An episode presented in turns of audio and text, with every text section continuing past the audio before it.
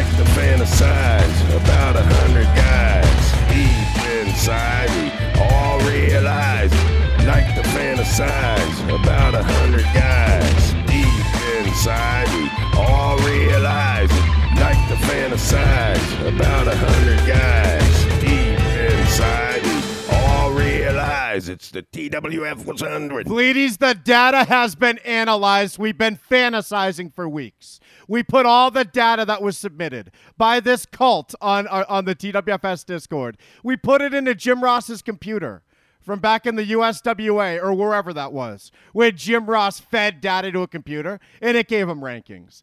You we're gonna- tryout? We're leaving here hopefully with 100 names to present back to the people. This is a rough draft. Take a look at what we already have, Bleedies. I came with one name.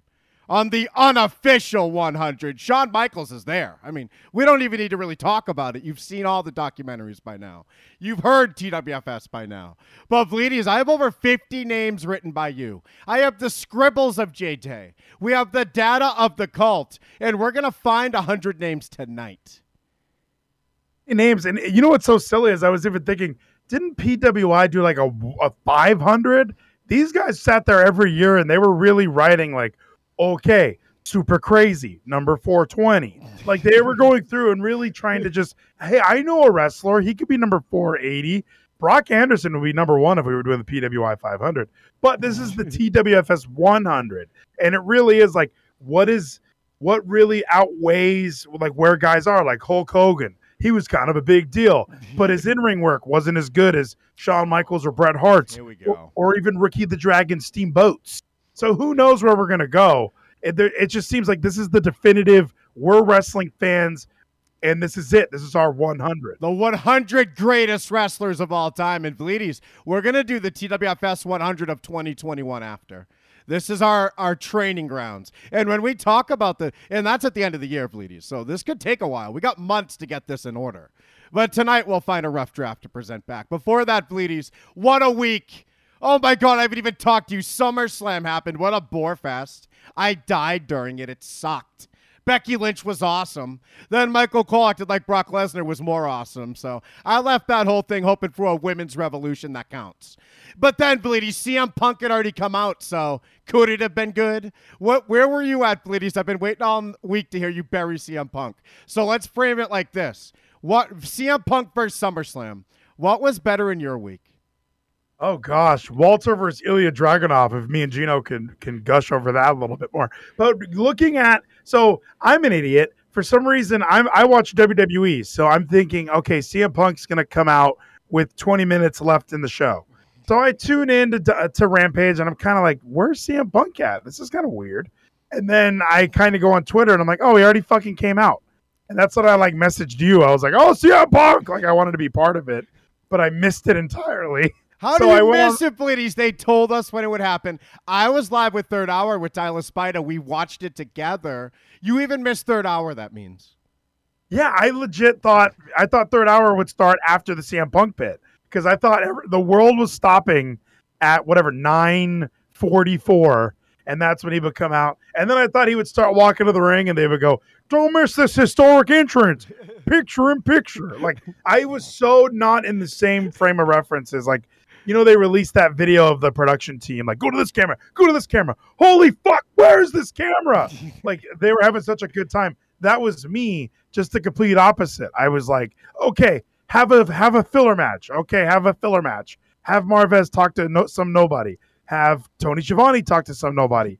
Uh, how much time we got left in the show? We got 18 minutes. Okay, let's squeeze in a red velvet match.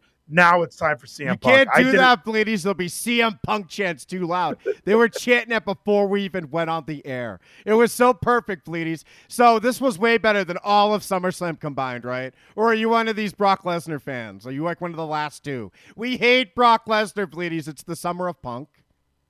No, I, I and again, I'm not super big into the Brock Lesnar thing either. Like I kind of like wrestling when he's not around, but I, I like I, I would say the CM Punk thing was a bigger deal than SummerSlam. SummerSlam had some good moments, but pay per view in general, it was okay. And when I say it's okay, I didn't even start it at the beginning. Like I, I just kind of was like, I'll watch that later. Like I'm still I'm halfway through this Damian Priest Sheamus match. Oh boy, wonder who the champ is. So I watched the rest of the show though, and I thought it was good. But even like the Cena Reigns match, when when Reigns ate the the fu off the top rope and kicked out, I don't know if I was supposed to have like that jumping off my couch. No way, this is incredible.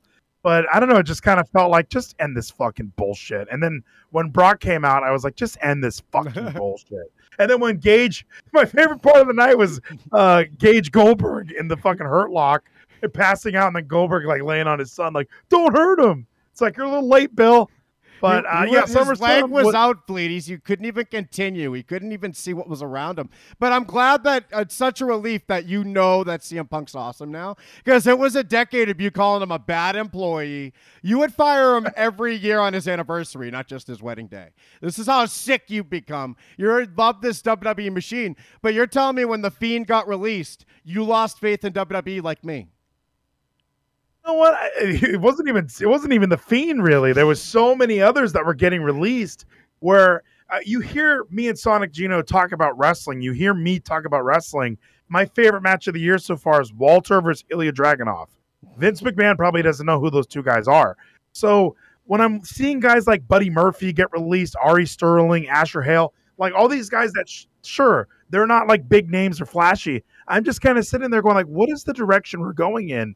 And for a company now, remember when WCW was kind of everyone would laugh at WCW like, oh, it's wheelchair wrestling. Oh, it's it's a bunch of old men now. Now I'm watching SummerSlam and I got 45 year old Bobby Lashley against 54 year old Goldberg. I got you know 40 year old Roman Reigns or you know 37 or whatever. Who's coming out to fight him? 45 year old Brock. 43 year old Cena. It's like WWE has really turned into WCW where it's like, nah, we got old stars. Don't we don't need fucking Asher Hale. We're gonna be fine. Tony Khan said we don't paint by number no more. We don't have no performance center ruining, uh, stopping the blossoming creative arts before it can even get through the roots, please. They are lo- allowing artists to start a renaissance. Like, you know, Italians did that, please. We kind of even invented the telephone. They just won't tell you. Meucci, you want to Google that? I've been watching The Sopranos. And I'm learning about Italian history, bleedies. We're 11 episodes into season one on Discord. We're illegally streaming shit all the time. We're never going to be one of those Discord official communities. They'll never scan our media. But bleedies, we're just over a week away from our dream match. CM Punk versus Darby Allin with a rabid crowd. Hold on, though. Will it be? It is in Chicago. Will we get last week's crowd or last Friday's crowd or tonight's crowd? Tonight's crowd didn't know CM Punk's awesome. They just were dis- depressed. There was no boxes of ice cream bars uh, at the entrance when they walked in. They knew they weren't getting any on the way out, so they just were kind of bummed out. There were some chants when they once they saw him, but next uh, at the pay per view, will the crowd be like the CM Punk debut for every spot? Will they take the roof off every time CM Punk lands a lariat? I so by the way, I did just look up Mayuchi. I can't wait to watch him versus Jon Moxley at All Out. I can't believe New Japan sent over Mayuchi. This is going to be fucking awesome. But eh, such a good point about the crowd tonight. It almost felt like the organicness of Rampage, where it was like the show just opened with CM Punk and the crowd is going apeshit.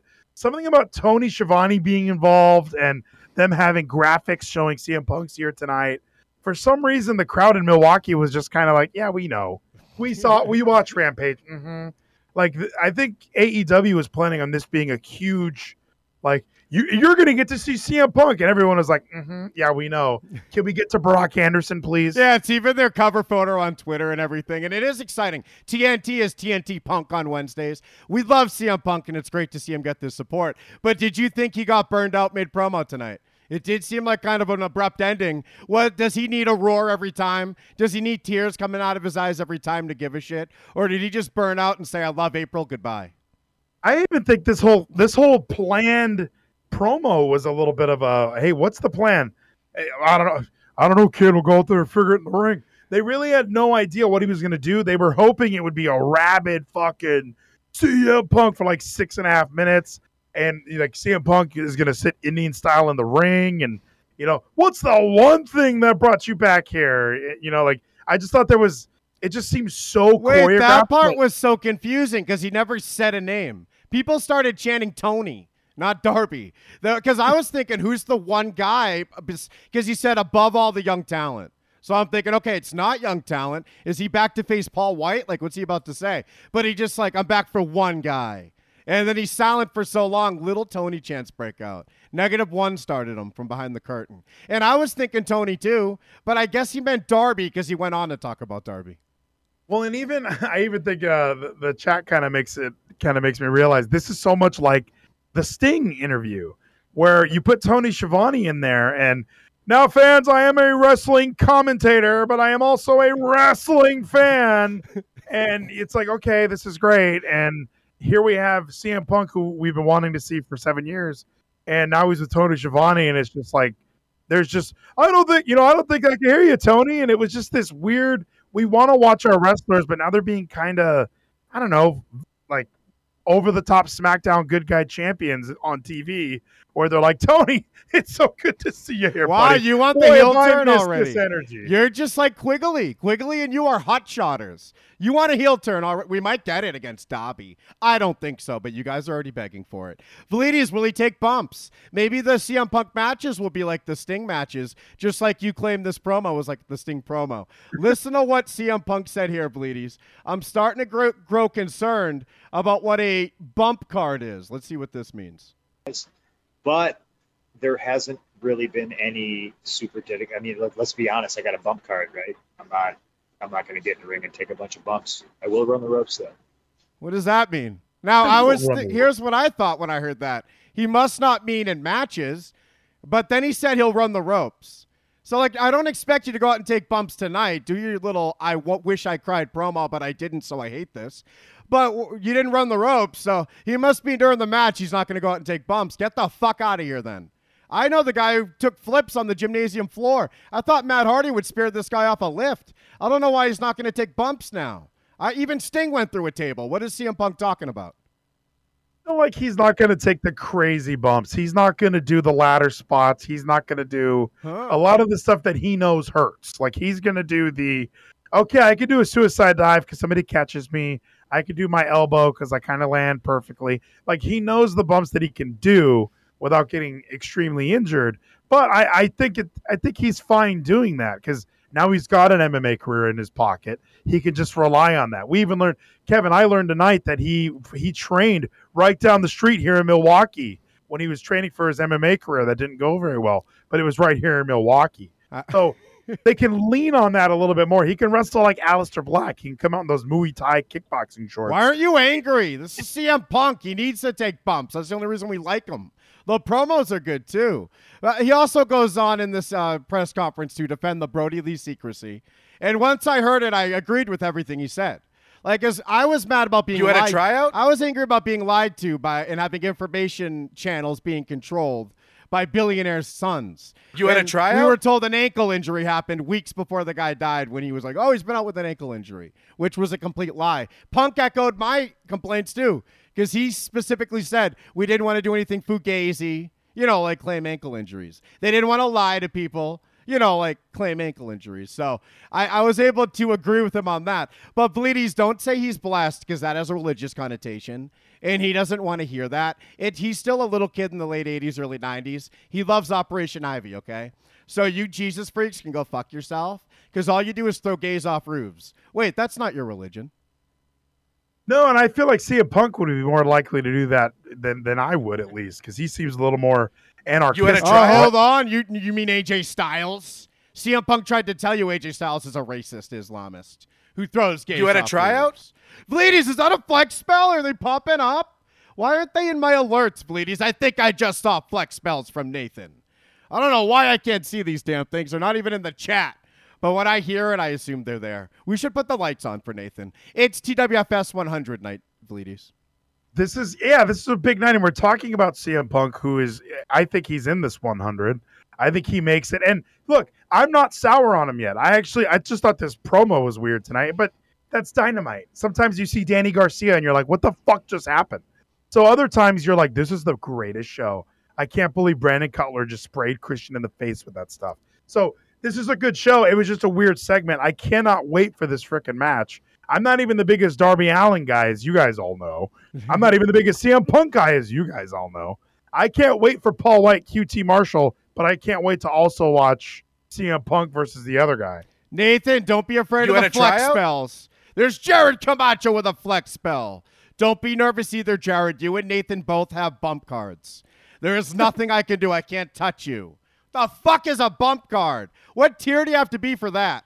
Something tells me Will Hobbs doesn't have a bump card. Then again, he doesn't take bumps. I, he might have a bump card.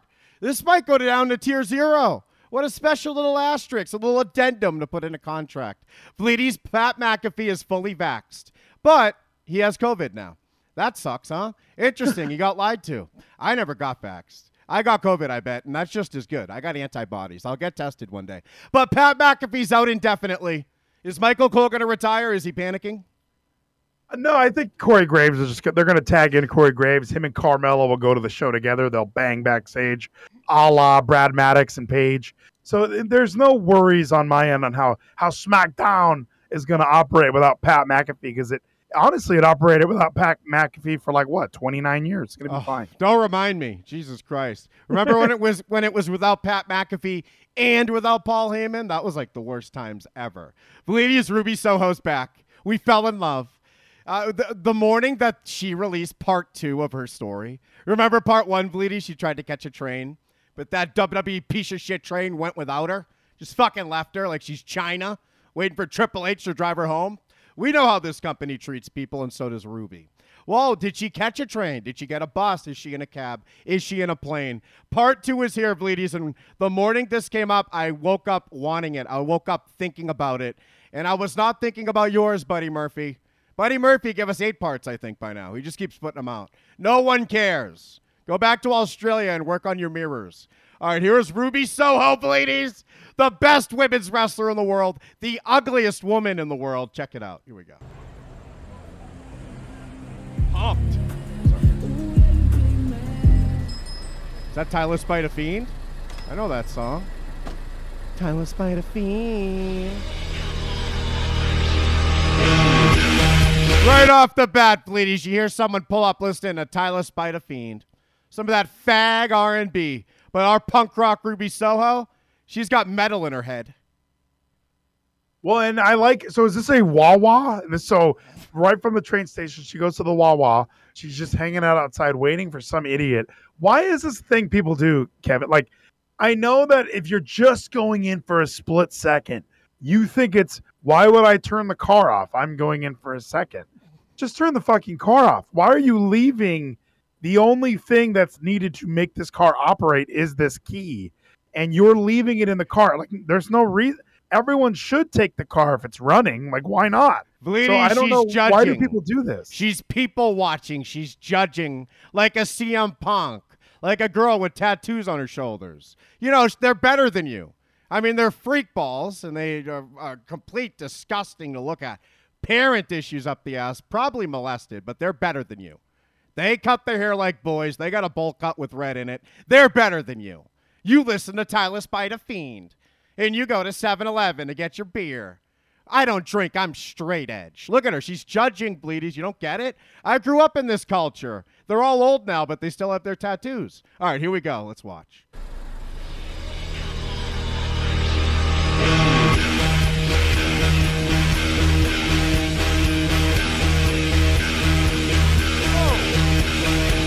You really just spoil it for me? You knew she was going to steal the car? I have no idea what the fuck you were even talking about when you said that. I just ignored you. And you spoiled it for me, you asshole. Never seen this. It's so obvious that's what's happening. Why would this guy pull up What? and run inside without turning his? You think Ruby would steal someone's car? I never even thought of this. Yes. No, I 100%. I'd like, look, when you miss your train, Kevin, and you have to get to Jacksonville or Milwaukee, wherever she's going, probably Chicago to get to All Out.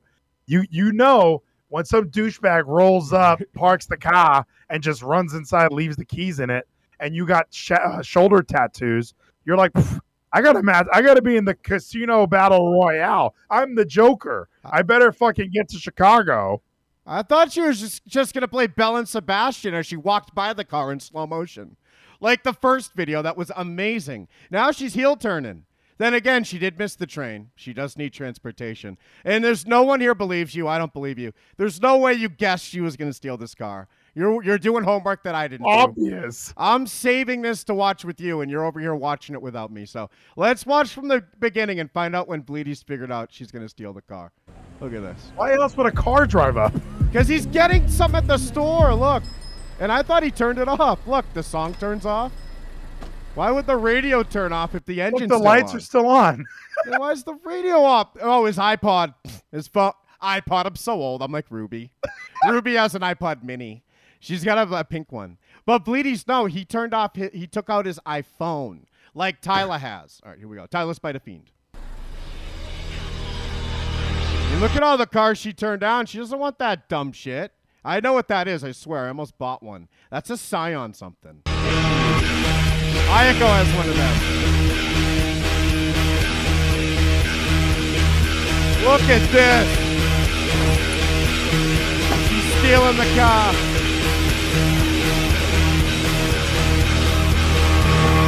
Hello Oh.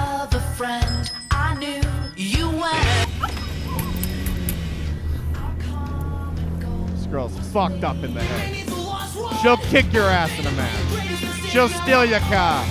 She's kind of like Dolph Ziggler. Yeah, fuck his radio stations, his presets. See that, Bleedies? Your presets suck. We listen to indie stations. You got to be in the right part of town to even pick up the frequency. Everybody loves state champs. We all love ele- elevated by state champs off the finer things. Me and that guy, like if he got ditched at the Wawa, I'd be like, dude, so sorry, your car got stolen. At least you took your phone out. Let's go get a sandwich and then let's go watch NXT 36. Ladies, back when TLC was battling Salt-N-Pepa for airplay, no one had to punch their radio. We were fucking blessed. What a man, what a man, what a man, what a mighty good man. Yeah, again, yeah. Say it again, Bleedies. One more take. Bleedies, uh, I told Murph to pick between Salt-N-Pepa or TLC. I guess TLC, which TLC is the right answer, but it's not, I guess. And you're not too cool for these groups. He starts talking like, I never really heard their songs. Why would you say this in public? There's so many great fucking songs. He heard Shoop and gave up. Well, you can give up with Salt-N-Pepa, but let's talk about sex. You might want to hear that one first. And then we're right on to the TLC, Bleedies. What about your friends? What's better? What about your friends or Ain't Too Proud to Beg? It's weird. I'm an unpretty guy. Can I Oh. be this? Can, can we go down this route when we talk about TLC? I know that we all love no scrubs, but Yep. whenever I would hear unpretty, I was like, this is a really random, real moment that I'm wit- that I'm experiencing. Because sometimes I do feel unpretty. No, people who lived it like creep the most. That was as big as it got. and baby, baby, baby. That we gotta watch it. We're gonna have to watch that one before we go. That song sums up what all women should be. Baby, baby, baby. It's all about how she can be with whoever she wants, but she chooses you. And women know that, but they don't admit it a lot of time. They're playing coy and dumb. We need T-Boz in our lives, ladies. T-Boz is there to fuck. Left Eye's there to fight. And that third girl is just hanging out. I think Left Eye died. Yeah. Didn't she die a long time ago? Andre Rison killed her. That shit's What? fucked up. Is no, that true? No, no. You haven't seen the video of her driving off the cliff? She's driving, not looking out the road, and then she goes, ah, and then it cuts away. And that's when she died. You can even find a picture of her in her PJs dead with a bruise on her head. Oh my gosh, that sounds terrible. I've seen the Chris Farley death photos. I don't know if I can handle the Lisa Left Eye driving off a cliff. So I creep, yeah, just creeping on the down low. That's about a cheating motherfucker, and she's finding his ass. Cause nobody's supposed to know. Tyler knows I love TLC. I'm playing that shit on his channel all night. As soon as we start song requests, it's what album do we start with for TLC? Then I'll mix in some Radiohead just to switch it up. I'm a weirdo. Or weird. I- People love Radiohead. I Oh, bet you and Ruby Soho would be driving around Oh yeah. doing doing your whole "And I'm a creep," and then you're like, "You want to hear the next song?" And everyone's gonna go, "No, not really." Dude, when Radiohead drops an album, you know you're getting two great songs. Valides Ruby Soho has put out a video, and she hates the radio. oh, listen to that shit. That sounds like something Rhea Ripley would listen to. She's a fake ass punk, and Ruby Soho knows what I'm talking about. This dumb inbred from Australia, not you, Ruby. Rhea. Rhea comes up acting like Papa Roach is hardcore. So me and Ruby Soho fucking hate that shit, and we turn it off. You just look inbred, Ruby. She just hit a baby. What a punk. She doesn't even care. Get the gun out of the glove box. Cricket Make su- Wireless in the background. Make sure he's dead. Subliminal. Don't make me do the commercial voice.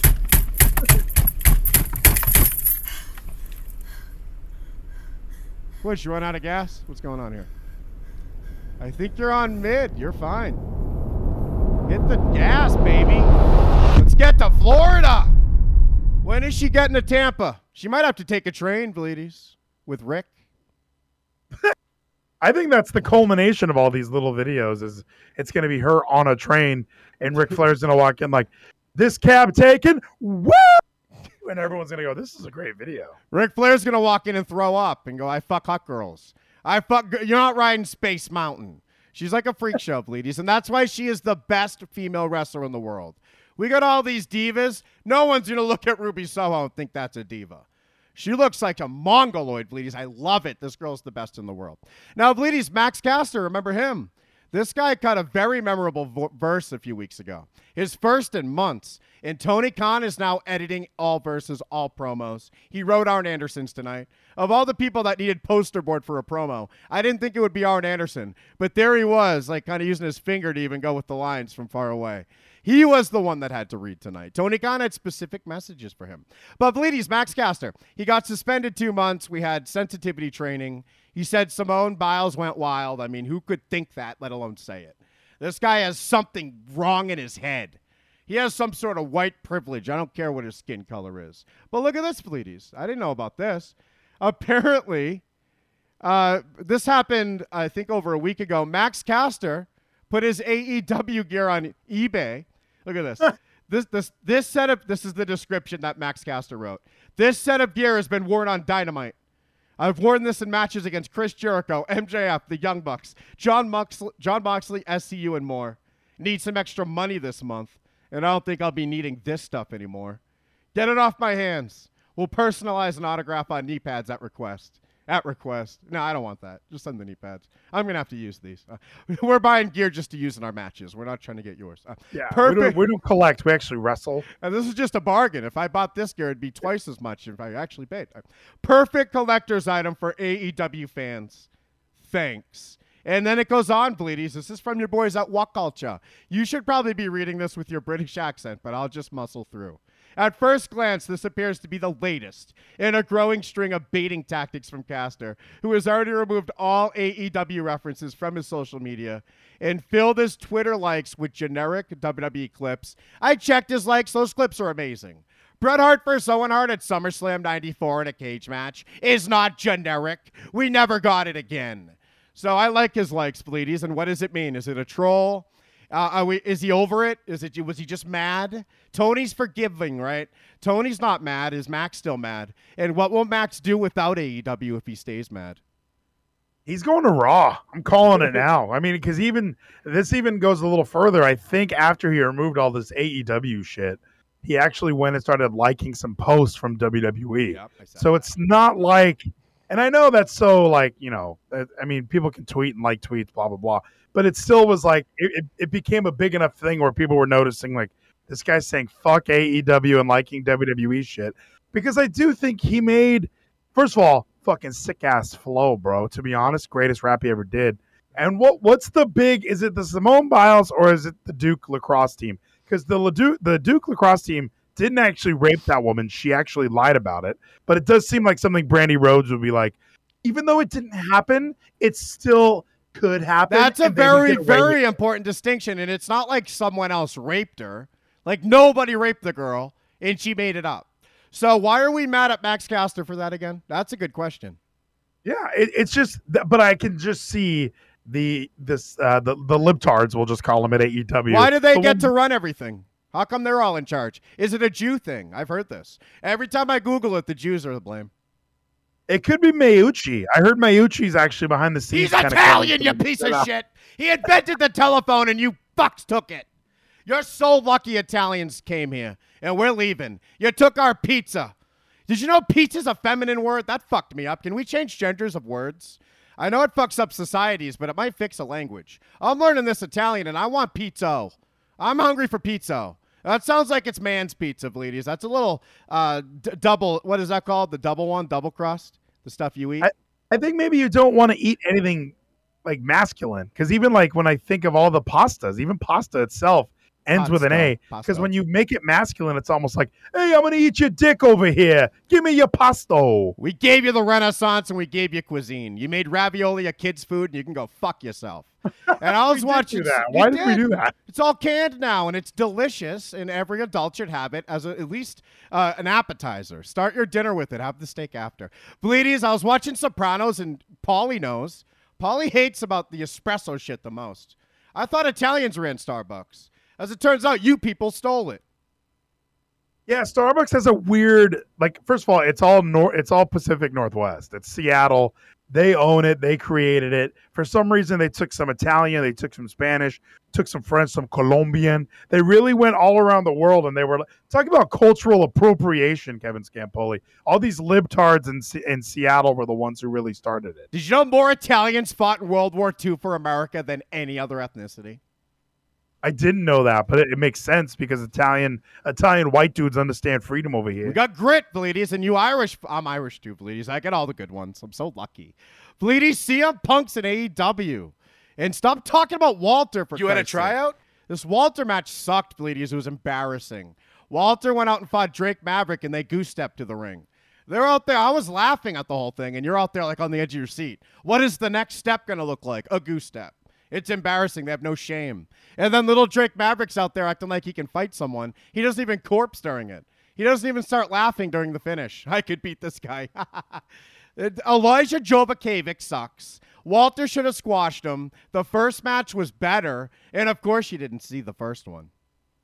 Yeah, it's funny when I did not watch that first one. I really went on a huge, like, I just never really got back into NXT UK. I would watch like a Walter Pete Dunne match and be like, "This is amazing." I would watch Walter Tommaso Ciampa. This is amazing. And then I just would not really keep up with the show. I watched A Kid versus Tyler Bate, which I thought was great, but it never really kept me around. It was always like my ninth ranked wrestling show, so I never really watched it.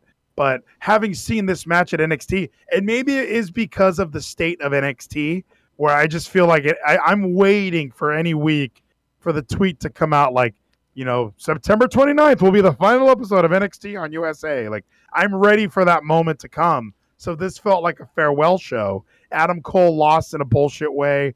The main event was boring. Uh, the first two matches were whatever. And this little nugget right in the middle of all this stuff, I just thought was so fucking great. 100. Oh.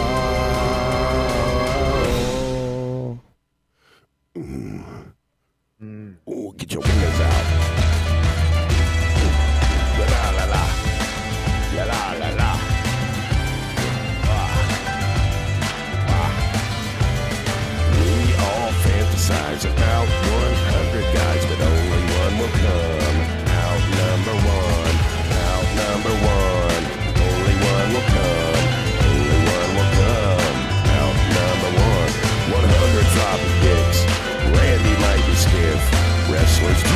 Gino. Lots of guys named Rick. Kevin is the guy. He makes us realize. Like to fantasize about a hundred guys. Deep inside, we all Ladies, I'm bringing you into the like to 21st century. Look at this amazing guys. presentation. Deep inside, we And Bleedies, you're still doing the CM Punk thing, the grandpa thing. You're sending me spreadsheets like I work at FedEx. And you're sending me Rick Rude on a list. Like, you are from the wrong decade technologically and as sports entertainment goes. But we have a duty tonight. We got to give 100 names to the people so they can throw all the names we forgot back at us. there's so many wrestlers. That's the big issue. And like even talking to even somebody like my father is saying like Bruno Sammartino, like some names that you and I might not really think of off the top of our head when we're just rattling off wrestlers. But it is like it, it, it also depends on what era you're from, what you've watched the most of. And I think that really does play a huge role in like what you and I will think is a top 100. And then people are gonna people are gonna come in and look. What? How do you not have Kojima? Like, you know what? Spoiler alert, Kevin. No Kojima, no Brock Anderson. I don't know. All those names might be in these scribbles. Look at this. Look what JT sent me, and there's like five pictures of this. He's got crossed out X Pac for Nikita. He's got Booker T crossed out for Sergeant Slaughter. He's got Ricky Morton crossed out for Scott Hall. I mean Terry Taylor for Chris Jericho. What, what was going? What was going through JT's head as these scrib? I'm surprised they're not on his wall. I thought he was just going to write it on the wall and take a picture. Big Boss Man got crossed out twice, and he got crossed out for The Rock. The Rock's number 31, Bleedies, and he's your favorite. for. And this is JT's list, not ours. And he's right behind Brian Pillman Sr., who I for some reason I didn't even think of. Like it's just one of those things. Like that's why we need other people's brains as well. Because Brian Pillman Sr. for some reason got forgotten. I think the British Bulldog isn't on here, but he should be on here. Like there's going to be names. Rick Martel. We could talk about that one, but I'm not sure he cracked. I don't think we're going to have to. I'm going to be honest. Like, you guys have this idea that Tatanka is going to come up at 98. That's what JT has towards 100. We're not going to make it anywhere near a mid card. Wrestling history is pl- flush. Is that the word plush? What word am I looking for, Bleedies? I think you flush. It's flush with talent. It's flush with talent. That ain't the word. God damn it. We fucked Ripe. up already. It's ripe It's with ripe talent. with it, Bleedies. There's so many great names that we fall in love with. And if we're talking about Rick Martel, Ronda Rousey better have already come up. Now, Bleedies, we are going to need Gino to have the the, the flow over list because your first suggestion is going there.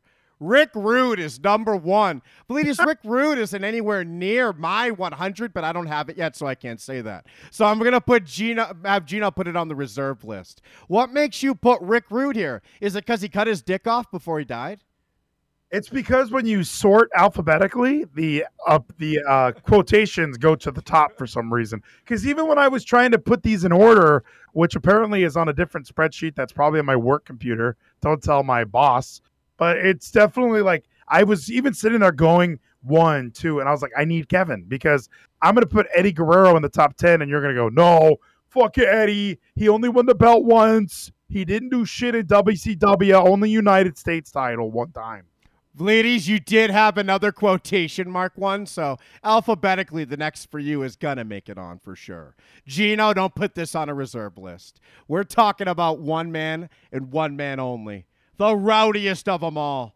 Ryan Van Fleet and Roddy Piper on his list, and we can't argue. Bleedies, I like using your list as a guide. You've been working every Tuesday and Thursday with Geezy, Macho Punk, and Gino to figure out wrestling history from your points of view. And then I'm here to take Rick Rude out of it. But Roddy Piper, even when I was uh, born after him, and the machine buried him, Bleedies. I was born in 86. I'm almost 30. And Roddy Piper blew up before that, Bleedies. By the time I came aro- along, he was main eventing a King of the Ring no one bought against Jerry Lawler, and he was just an old guy. I'm like, two commentators in a main event. That's weird. So, Roddy Piper, Bleedies, though, I've grown up to understand why he means so much to CM Punk, why he means so much to Ro- Ronda Rousey. He broke a coconut on that guy's head, Bleedies. And he is one of those wrestlers that really exemplified like, look, I'm not fucking the most jacked. I'm not a Hogan, but I'm a great talker. I'm a great asshole. And if I can't get you to love me, I'll get you to hate me. And we hated him so much that we were able to love him later on. Like, I think, uh, who's that guy from that podcast that's always like, the bigger the heel, the bigger the baby face. And that worked with Roddy Piper. Ladies, you have Antonio Inoki. Look at the smock.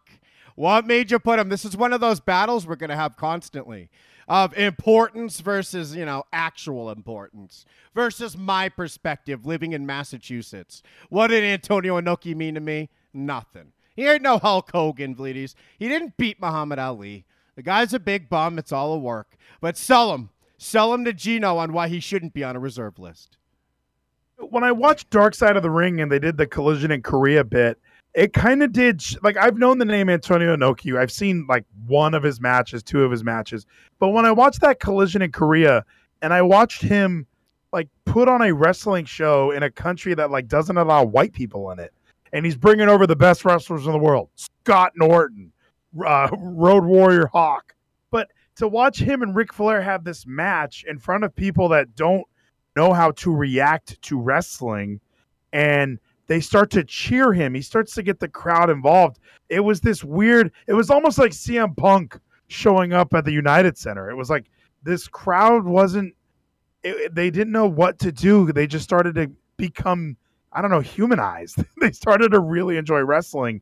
And to watch Inoki like smiling after he did it, and even Scott Norton agrees with me, greatest match he's ever seen. Because even though it's, even though it's, you know, Anoki versus Flair, and it's in this weird. This crowd doesn't really know what's going on. By the end of it, you're like, wow, these two guys are so good at wrestling.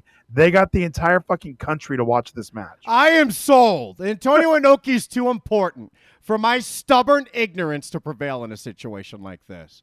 He's not in the reserves, bleedies. He's in this hundred. Now, of course, we'll be removing him later, maybe, and or I'll get my revenge when we're putting him in order. He might be in the 90s if he's lucky, Vlides. He might be in the overflow. And alongside Antonio Inoki, I've skimmed your list and added a few obvious ones. Of course, Bret Hart, Bleedies, you had him on your list. And Hulk Hogan. These are two that feuded in real life, Bleedies. Who didn't feud with Hulk Hogan? He's a big fake asshole. And Vince McMahon perpetuated it. Hogan's worse than Warrior, but the machine didn't tell you, so you don't know yet. Luckily, the people tell us that had to deal with him. The people tell you when he comes out at WrestleMania and they boo. He said the N word, Bleedies, but he's on your list still. And remember, Bret Hart and Hulk Hogan. Hulk Hogan owes Bret Hart one. When is Hulk Hogan going to give up to the sharpshooter, Bleedies? He was supposed to do it already. Wanting Hulk Hogan, like Hulk Hogan is obviously going to get booed whenever he shows up again. He needs to run with that. Like this is the time for him to buy TNA. Like I don't know why suddenly he's like, no, I'm, I'm just I'm going to go away. Like he needs to have a program with Big E and Xavier Woods and Kofi like next week. Can you imagine heel Hogan coming out and cutting promos against these guys? He doesn't have to wrestle, but he can be like, he can have a conduit. He could bring out Brock Anderson and be like, this is my son, Brock, brother. He's to wrestle you three dudes.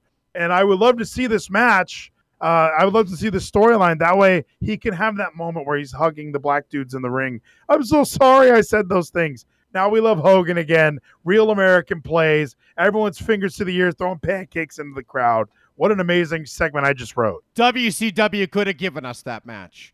But when Eric Bischoff asked Bret Hart what he had in mind for a promo one night, Bret Hart said, I got a new kitten. And I really want to bring up my cats tonight. So I guess we were, didn't have time to squeeze in our dream matches, please. We could add Warrior lose to Bret Hart, too. We could have uh, tricked him to come back for one more loss, then not talk to him again. We only did that once with Hogan. Validius Warrior better be on this list. How did I not put it yet? There it is. He is on yours. We've added. So, Bleedies, these are all just straight from you, and they got my approval. And uh, and if they're from you, that means they're from the people. We had so many names thrown at us. Don't worry, Ernest Miller will come up. But we got to see if we can get through world champions first. Ladies, Shawn Michaels, Roddy Piper, Antonio Inoki, Bret Hart, Hulk Hogan, John Cena. It's too easy. We don't even have to explain. Kurt Angle, come on. He's the real MJF. That's what I've been saying for about a three hours now. MJF calls himself fastest rising. Look at Kurt Angle, Vleeties. He played the market like Gable Steveson is today, and he's showing Gable Steveson the roadmap. By the way, Vleeties, Gable Steveson sucks. Tyler Spider likes him. You like him. He's a fake American. He came in on a caravan. He stole our flag, our national anthem, and he didn't even play it on Raw. They played some other song. And I heard Gable Steveson talk to Ariel Helwani, and he's like the biggest nightmare, like young, successful person you could hear. This guy's a diva. He's not down to earth. He's the type of guy to tell you why he cut his hair for five straight minutes like you care. He thinks every minuscule thing in his life is important to you. I don't care about him anymore. And I hope he goes to AEW. Well, you know, they're going to have to do something with him. I, I like that he's going to WWE. At least he's not going to go to. Can you imagine if he went to AEW? Uh, it would be like, Cody, I'm here for you. And then it all out, Cody would beat him in 10 minutes. So I'm glad that he's not going there, but at least like they're, they're going to do something with him. They got to at least train him, show him how to attack the mat, get Tom Prichard in there. They can do this again. We all know they're capable of it. Get him in the Alpha Academy, have Chad show him the ropes.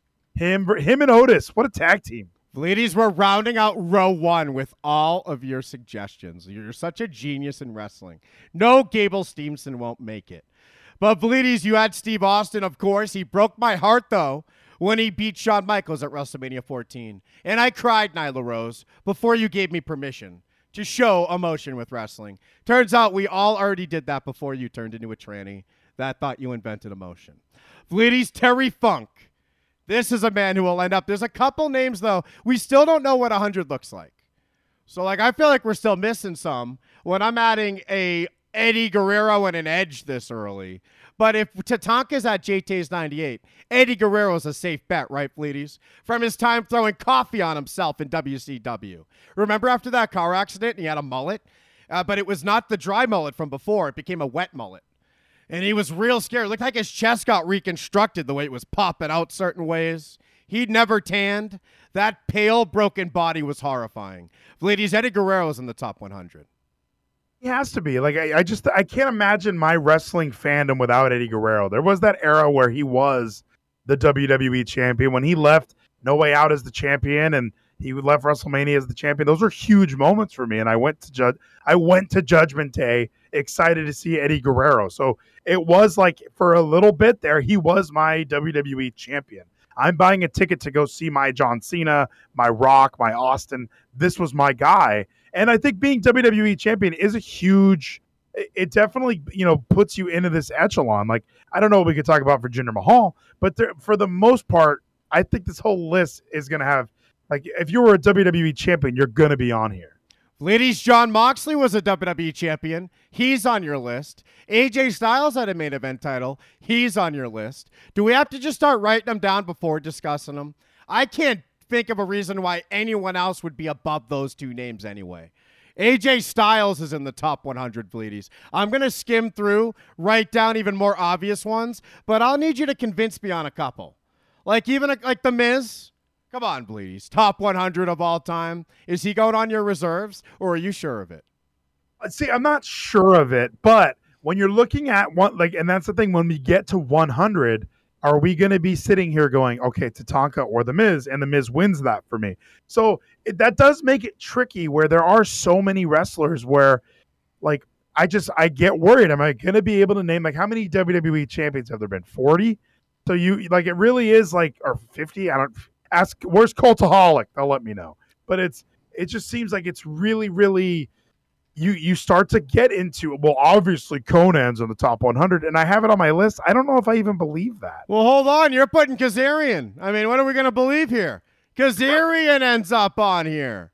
Bleedies, I don't know if I can trust you anymore.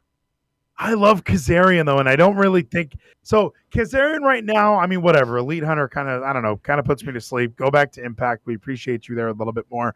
But when I think of even the early days of Impact Wrestling, TNA, if you will, the Asylum years, I really enjoyed Kazarian, and I remember when he went to WWE in I in like 05, I was really excited. Like, holy shit, Kazarian's going to be a WWE guy.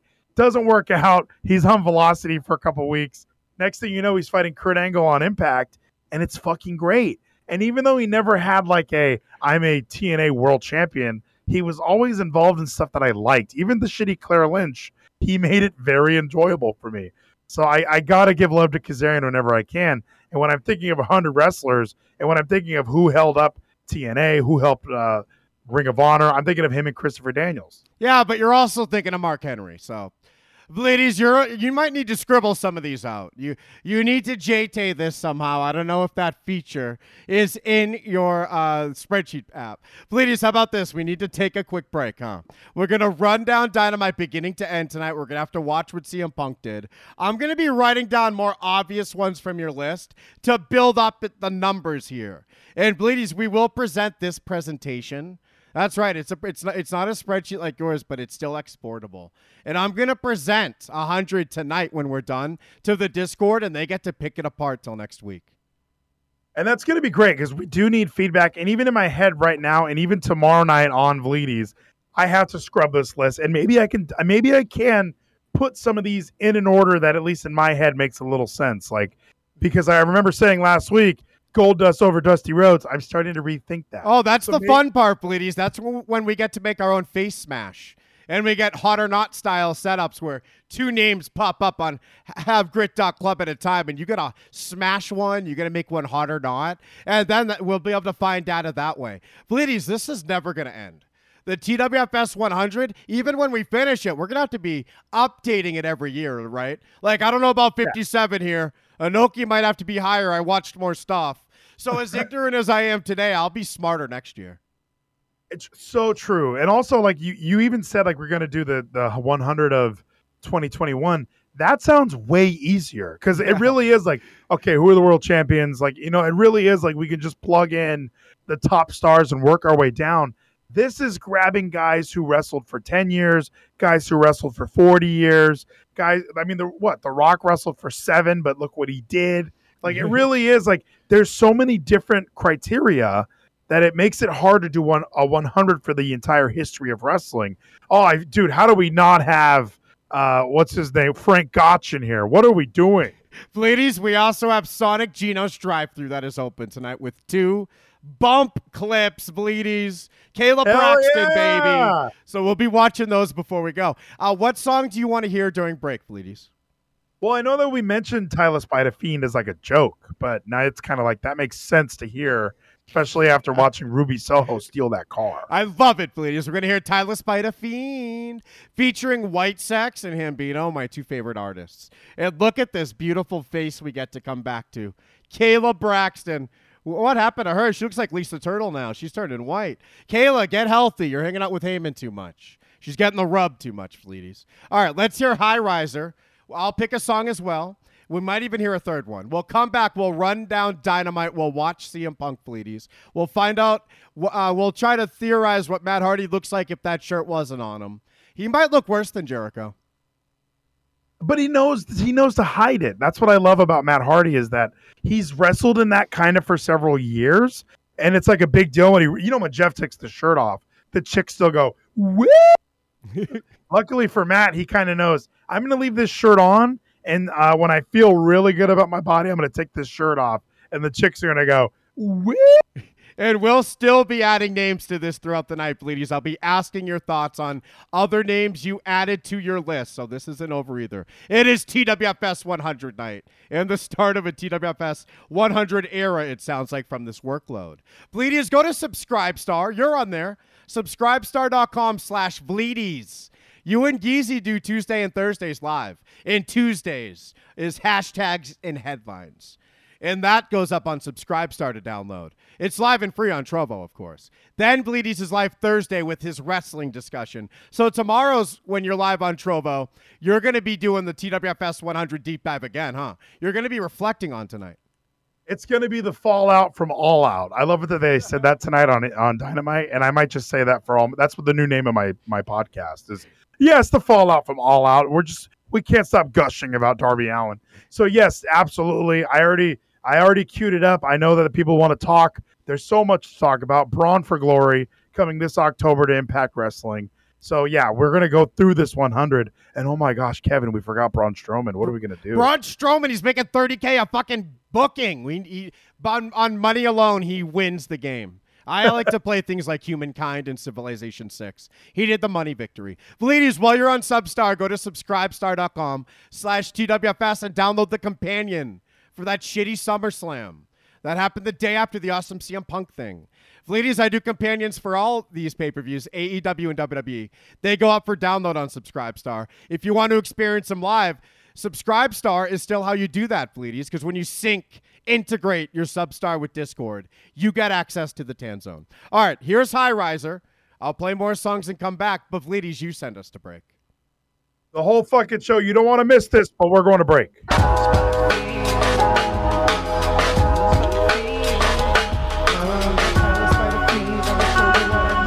You remember when we super kicked you right in the face?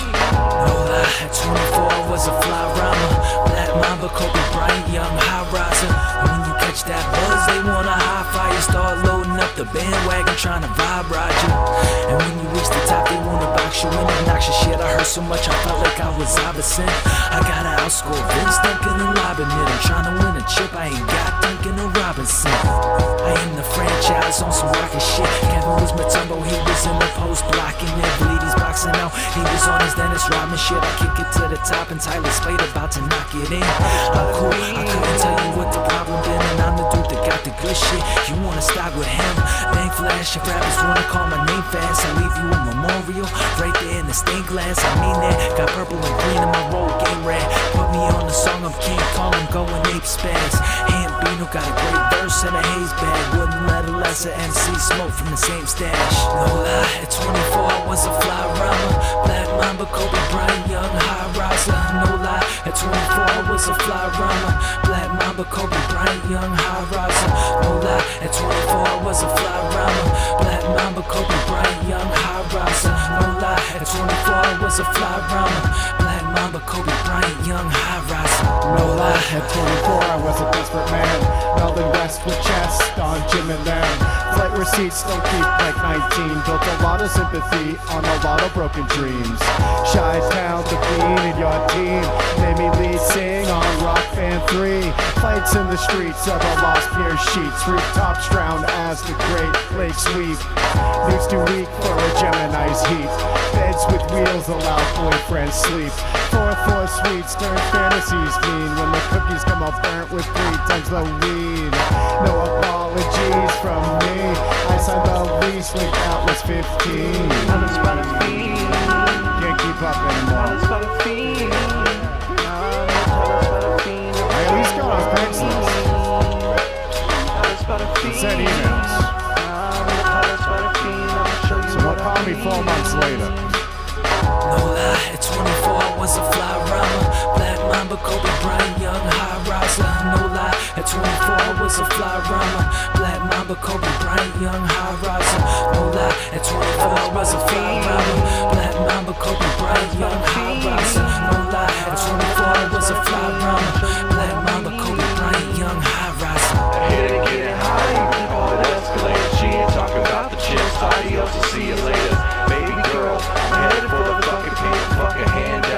and fuck another damn favor.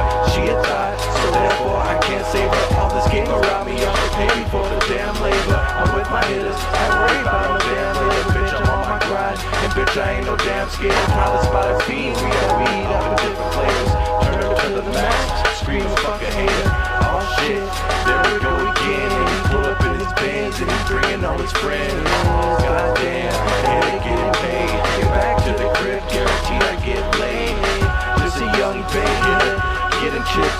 Hit, hit, hit up on me, get up off my dick. Goddamn, and they getting paid. Get back to the crib, guaranteed I get laid. Just a young baby. Getting chips if you hit, hit, hit up on me, get up off my dick. No lie, at 24 I was a fly rhymer. Black Mamba, Kobe Bryant, young high riser. No lie, at 24 I was a fly rhymer. Black Mamba, Kobe Bryant, young high riser. No lie, at 24 I was a fly rhymer. Black Mamba, Kobe Bryant, young high riser. No lie, at 24 I was a fly rhymer. Black Mamba, Kobe Bryant, young high riser.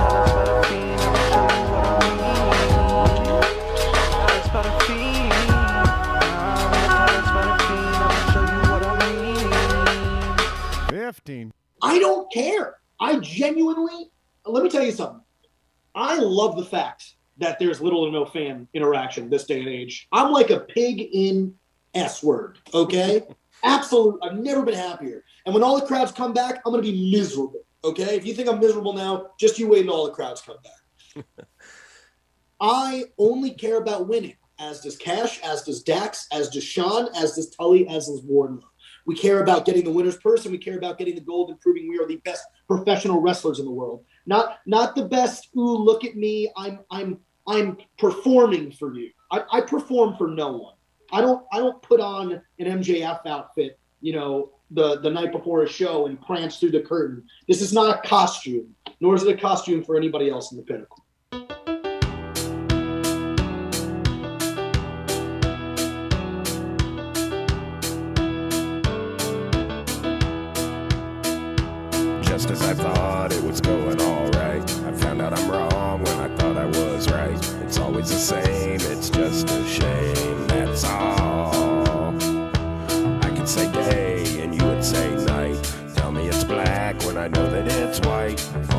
Same, it's just a shame, and that's all.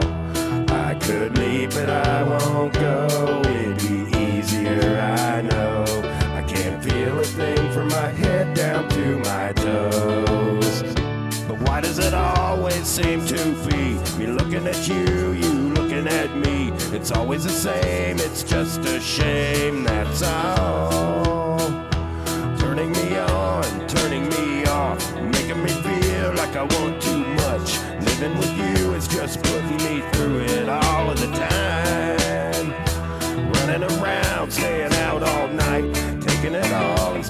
taking one bite. Living with you is just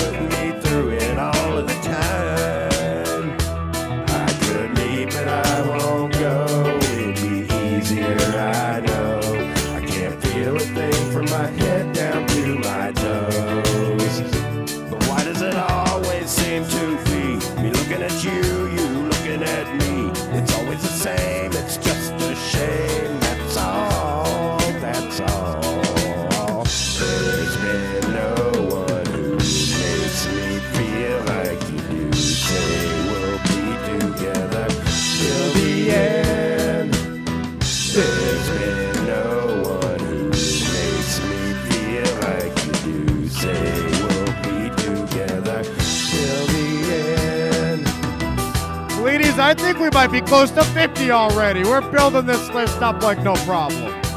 I already put Tessa on. Is that okay? I know I've been saying no to a lot of weird ones, and then I still want Tessa. I should have started with Chyna to work in Tessa. But Vlides is the first female world heavyweight champion, enough for you to be on the 100 greatest of all time. Or do you want her on the reserves for now?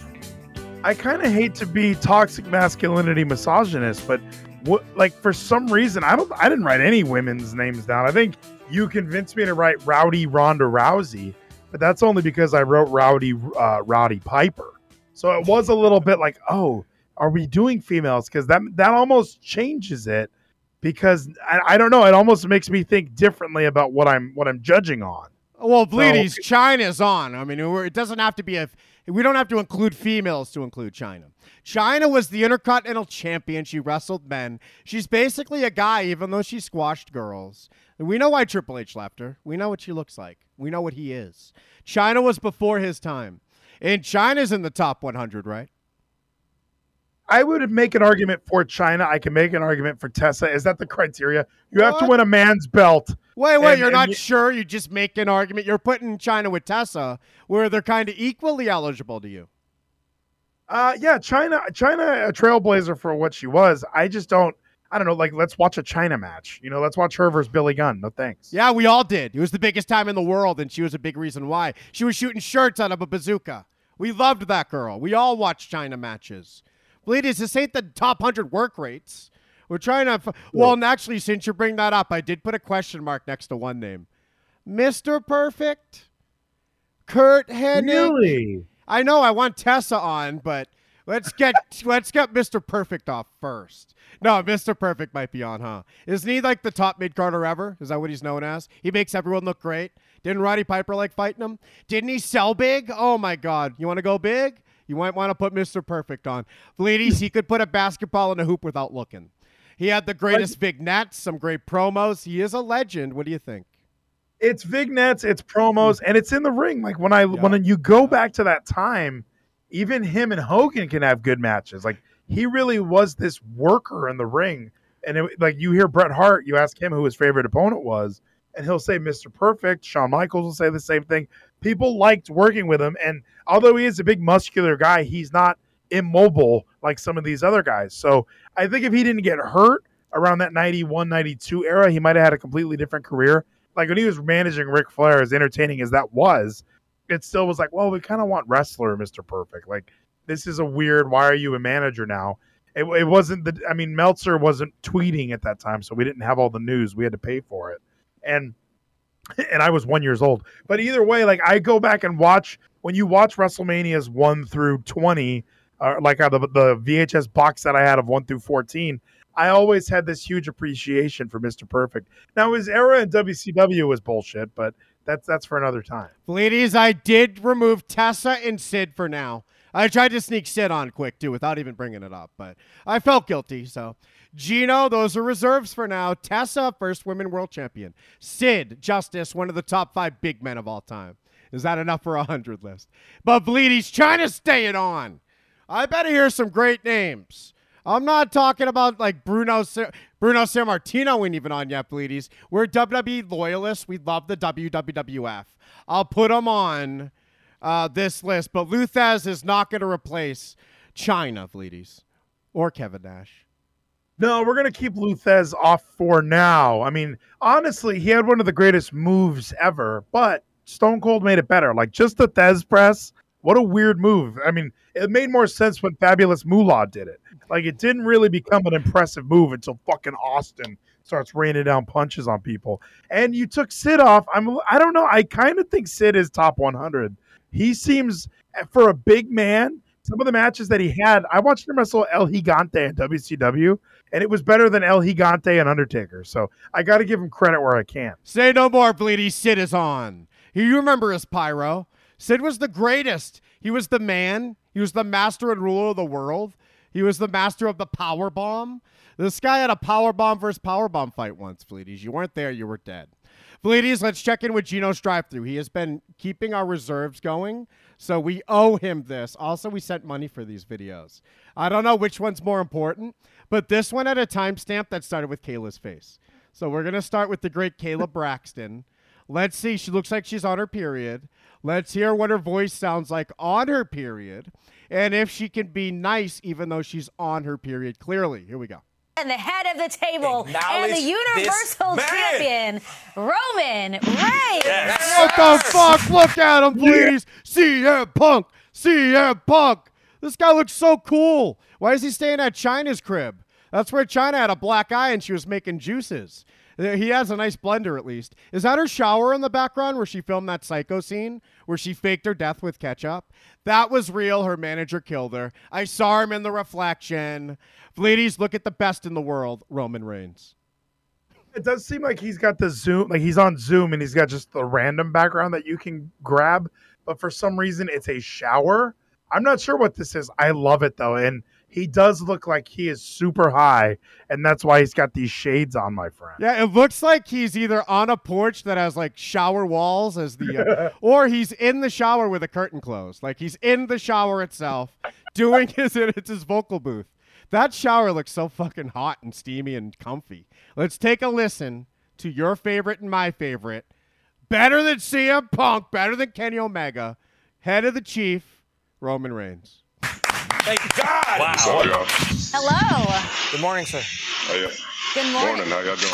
We're great. You're looking great in your Shady Rays shades. Uh, thank you so much for joining us here. You had Put 'em on the one 100. heck of a weekend, uh, to say the least. So, uh, are we how are you feeling coming off of perhaps one of the biggest victories of your And of your CM career? Punk. What are we doing?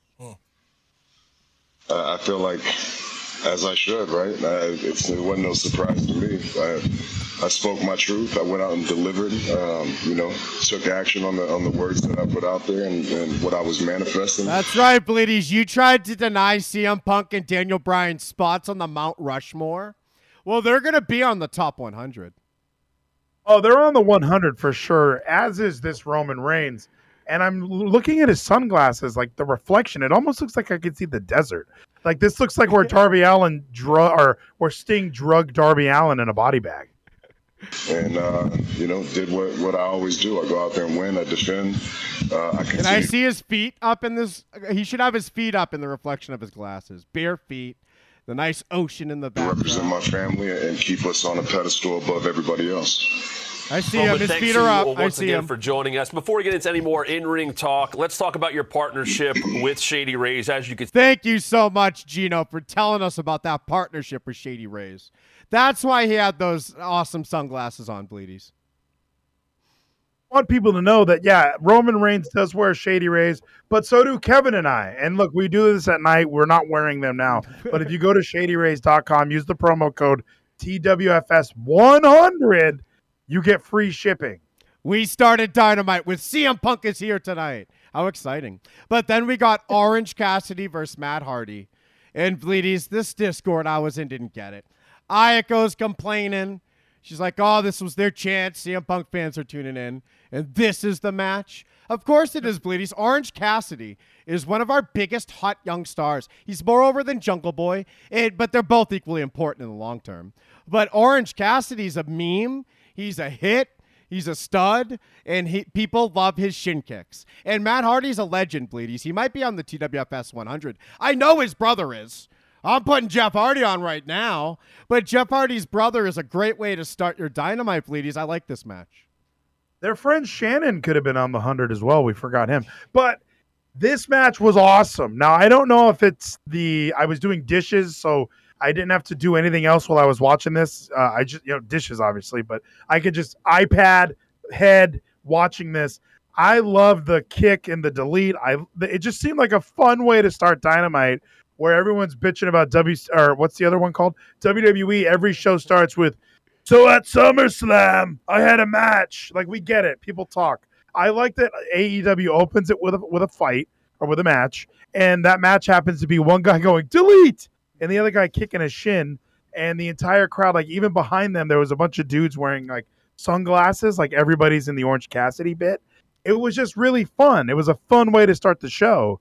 So I don't know. I guess maybe like I guess if you're if you're trying to win over the CM Punk fans, I don't think the CM Punk fans want to see some guy come out and talk about what happened last night. CM Punk can't wait to beat this guy in a pool match or whatever Jericho did. One of those orange pool matches. We're going to have extra chlorine in there this time after all that piss in there, Bleedies. And the delete by Matt Hardy, the, the shin kick by Orange Cassidy back and forth. As they did it, it got faster. The pace built up. And it fit, even though Orange Cassidy's not supposed to pick up pace. It was still a lazy enough shin kick.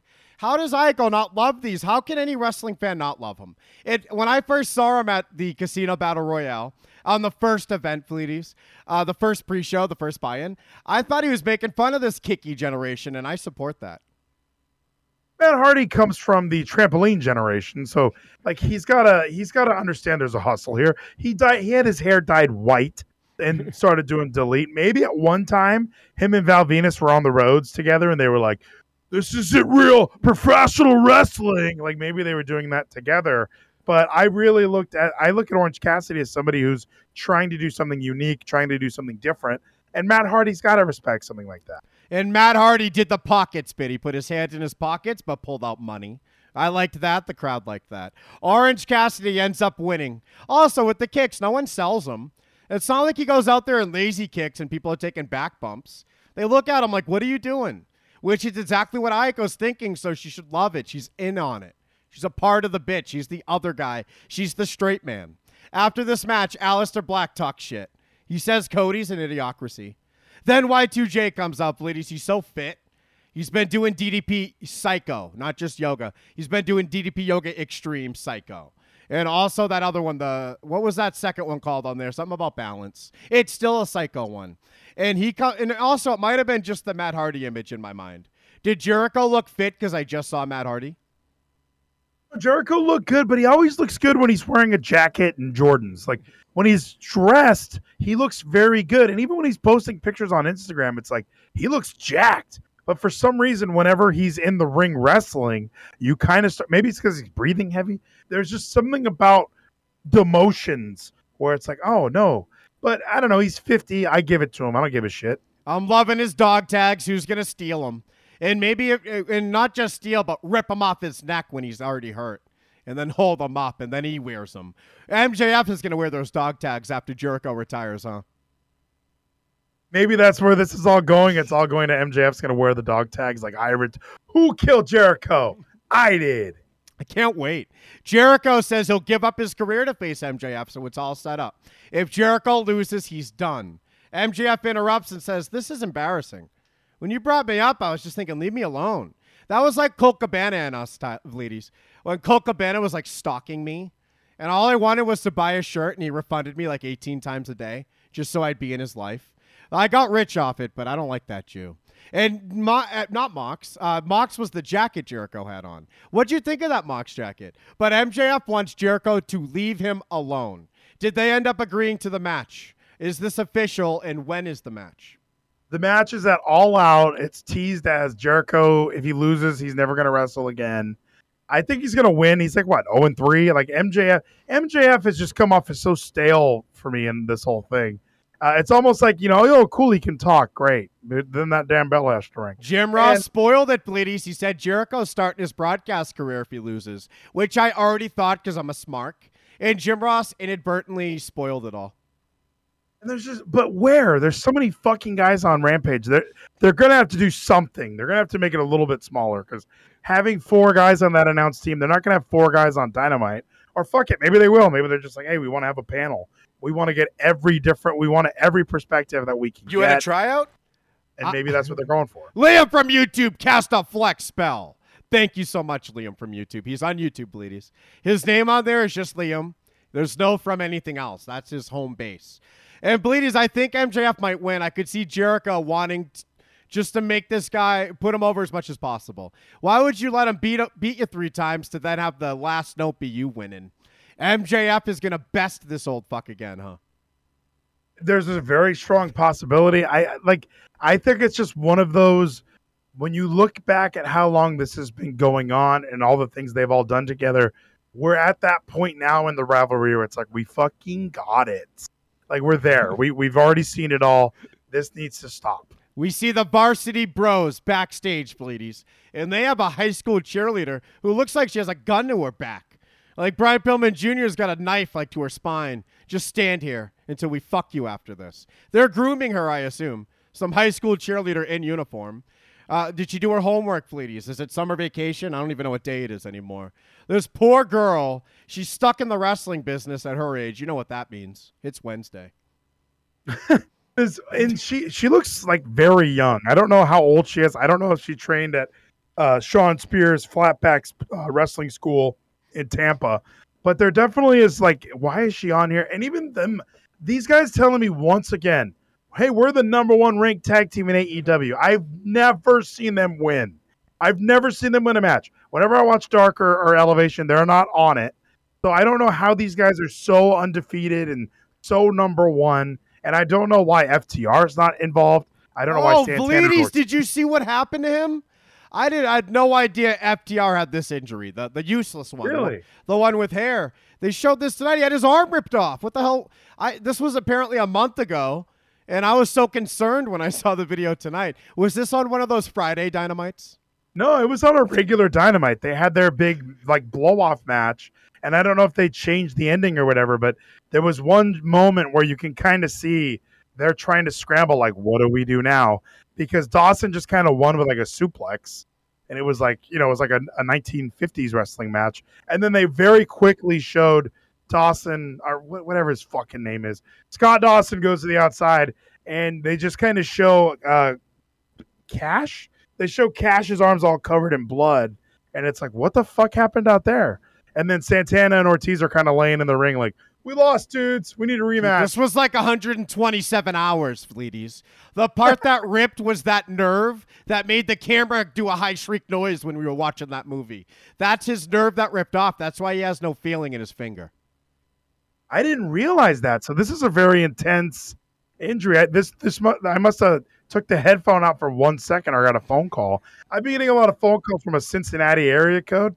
My wife says it's a debt collector. I think it's Jon Moxley. But either way, I'm excited to see these guys run it back. I like. I think that Santana and Ortiz are the most Oh, incorrectly you used would. You would sit through that. Ladies, wait, are you talking about Hollywood Blondes? Because the Lucha Bros defeated the Hollywood Blondes, and you just said you wanted a rematch. Yeah, I need a rematch. I want to see Griff Garrison get his comeuppance. He's really, really fucking great. Although I do enjoy, I like uh, Death Triangle. I like the uh, the Lucha Bros. Like I, I think I just I, we feel like every time we do an all in or an all out, let's run it back. Young Bucks versus Lucha Bros. The Hollywood Blondes had to rem- remind us they're number one, and Bleedies hated it, but it was so Lucha Bros could beat them.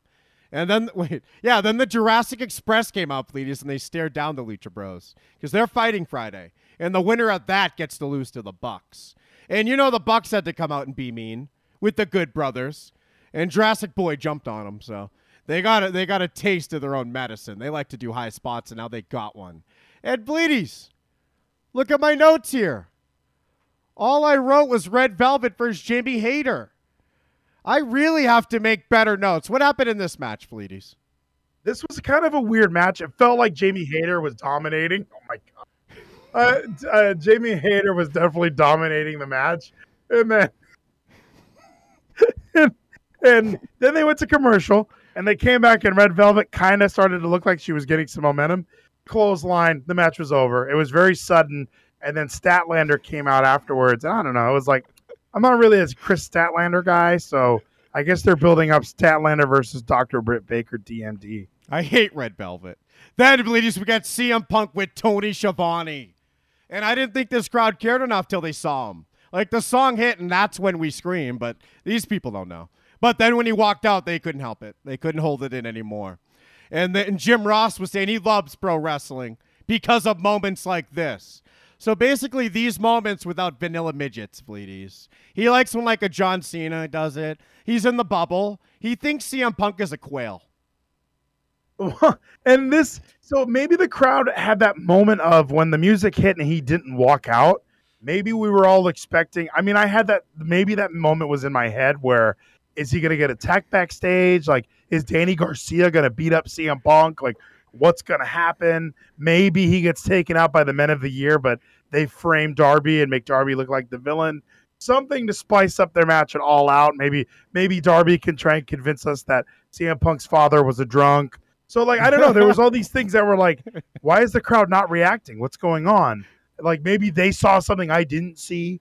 But then when he came out, I was kind of like disappointed that the crowd wasn't like like they were more excited to see Orange Cassidy. I don't know. It just wasn't. They weren't like jonesing for CM Punk this night. I think they were distracted by Tony Schiavone's pink pants. What the hell was going on with these pink pants? They were like a trend. We saw Tony Schiavone in pink pants because he shit himself, and these were the only pants Tony, uh, Tony Khan had as backups in wardrobe. Here, put on these. And then later, Don Callis came out in the same pink pants. So I don't know who's a bigger heel right now. Vlidi CM Punk teased the return of Daniel Bryan during this promo. I'm trying to find just a raw upload of the promo, and it's all Daniel Bryan clips cut out. So let's watch this one first. Here's CM Punk tonight.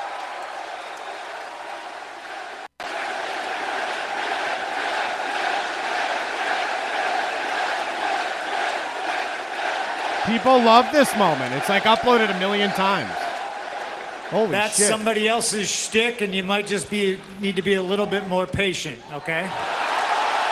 CM Punk was talking about how he first came out on AEW and he said Britt Baker's name first. And he said that's how you get people over. And I agreed, but then he came out tonight and he's just saying a bunch of bums like Phoenix and I'm like, okay, don't get them over. Like he thinks he's getting people over right now. That's why he's making big eyes while he says it. But when he said this deep ride thing, I felt the same thing. Now I see through him. I know what he's doing. But it worked. Look, I scroll down. It's nothing but this clip over and over again. People can't wait for Debray. Is he going to debut in his hometown? Is it going to be uproarious? Is he going to be in Aberdeen, Washington? Like, are they going to do a show there? Uh, but no, I, I do think Daniel, like, I like that he did that because, you know, we're all thinking it. And he seems like that guy who does things and then goes to the back and is like, what? Everyone knows anyway. Like, he's not going to get in trouble for that anyway. But I don't know. I kind of like that moment. Yeah, and the moment where he starts naming off. Sorry, sorry. when he starts naming the the new talent, where he does start saying like, you know, Phoenix and Penta, it almost didn't fit the what he was saying. So for me, it was a little like odd. Like, is he just naming guys again? Like, kind of like what you're saying. Like, how, what do we what do we do to get the young talent over? Have CM Punk just say their names in a row. right, right. Just say their name next. Can you say my name next promo, Max Caster? hey, I'm getting us suspended next week. Can you say my name? I want people to know that I exist. I'm live on pay per view. All right. Tony Schiavone feels like Britt Baker in Pittsburgh with those pink pants on. Now, you have, you were What the out fuck for is long going on with and him? know These fans are glad you are back. He tucks his dick, doesn't he? Tony Schiavone tucks his dick. He has his fat pubic fat sticking out. One thing that brought you back in the ring. Here, He's the villain in Ace Ventura 1. He has a poke out the back of his pink pants right now. You see his little turtle head. He said he couldn't hear him, Bleedies, because the crowd's so loud. can I can tell you that. And then Tony Schiavone went, Yeah, I hear that. I'm kidding. I'm kidding. I want all that and more, but this man here needs to ask a question. What's the one thing, more than any, that brought you back after all these years not being? All the singing classes are paying off, Bleedies. Tony Schiavone can still do that voice. Maybe it was CM Punk telling everyone to be quiet. Maybe it was Tony asking for the third time. It really felt like, look, we re- we rehearsed this. There's something we have to do tonight, and then it kind of didn't lead to anything like I don't know important. Oh, you're a hater. Look at you. You like SummerSlam more now. Look with at us in the ring. Oh, remember, remember Damian Priest? That was great.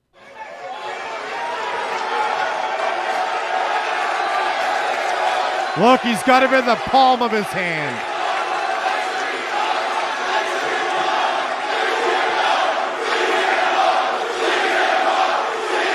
Listen to it, Bleedies. You hate it. This drives you nuts. Somebody over here said it. It's Penta El Cero Miedo. It's We love Ray him. Phoenix. It's Brian Pillman Jr. It's Jungle Boy. All right, we wasted two rubs right there. I mean, Penta, sure. We don't need Rey Fenix. Jungle Boy deserves one. And I don't even remember the fourth name. It might as well have been Ricky Starks. It was such a useless name. Bleedies, why isn't he saying Abaddon? Why isn't he saying Ricky Starks or Powerhouse Hobbs? He should just come out with the list of Jericho and just read all the names. If that's how we're going to get everyone over. And how do you say Brian Pillman Jr. and not Griff Garrison? If I'm Griff Garrison, we riot.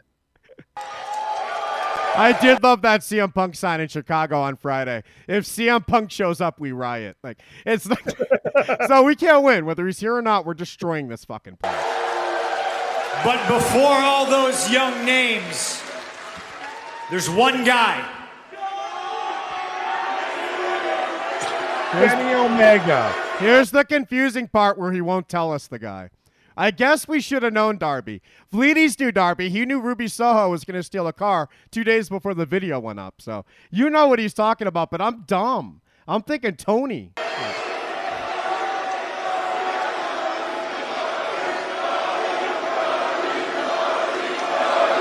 Oh, they're saying Darby. They know. I don't, I'm a mock.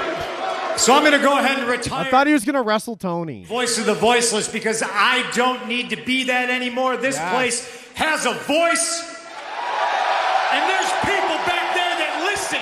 That's a very important bullet point, Bleedies, if you need one. If you need something to take from this promo, Voice of the Voiceless was a necessary thing, and it isn't anymore. Because his effect has already been uh, made. It's happening, and it'll grow with or without. He, we have a voice now. He gave it to us.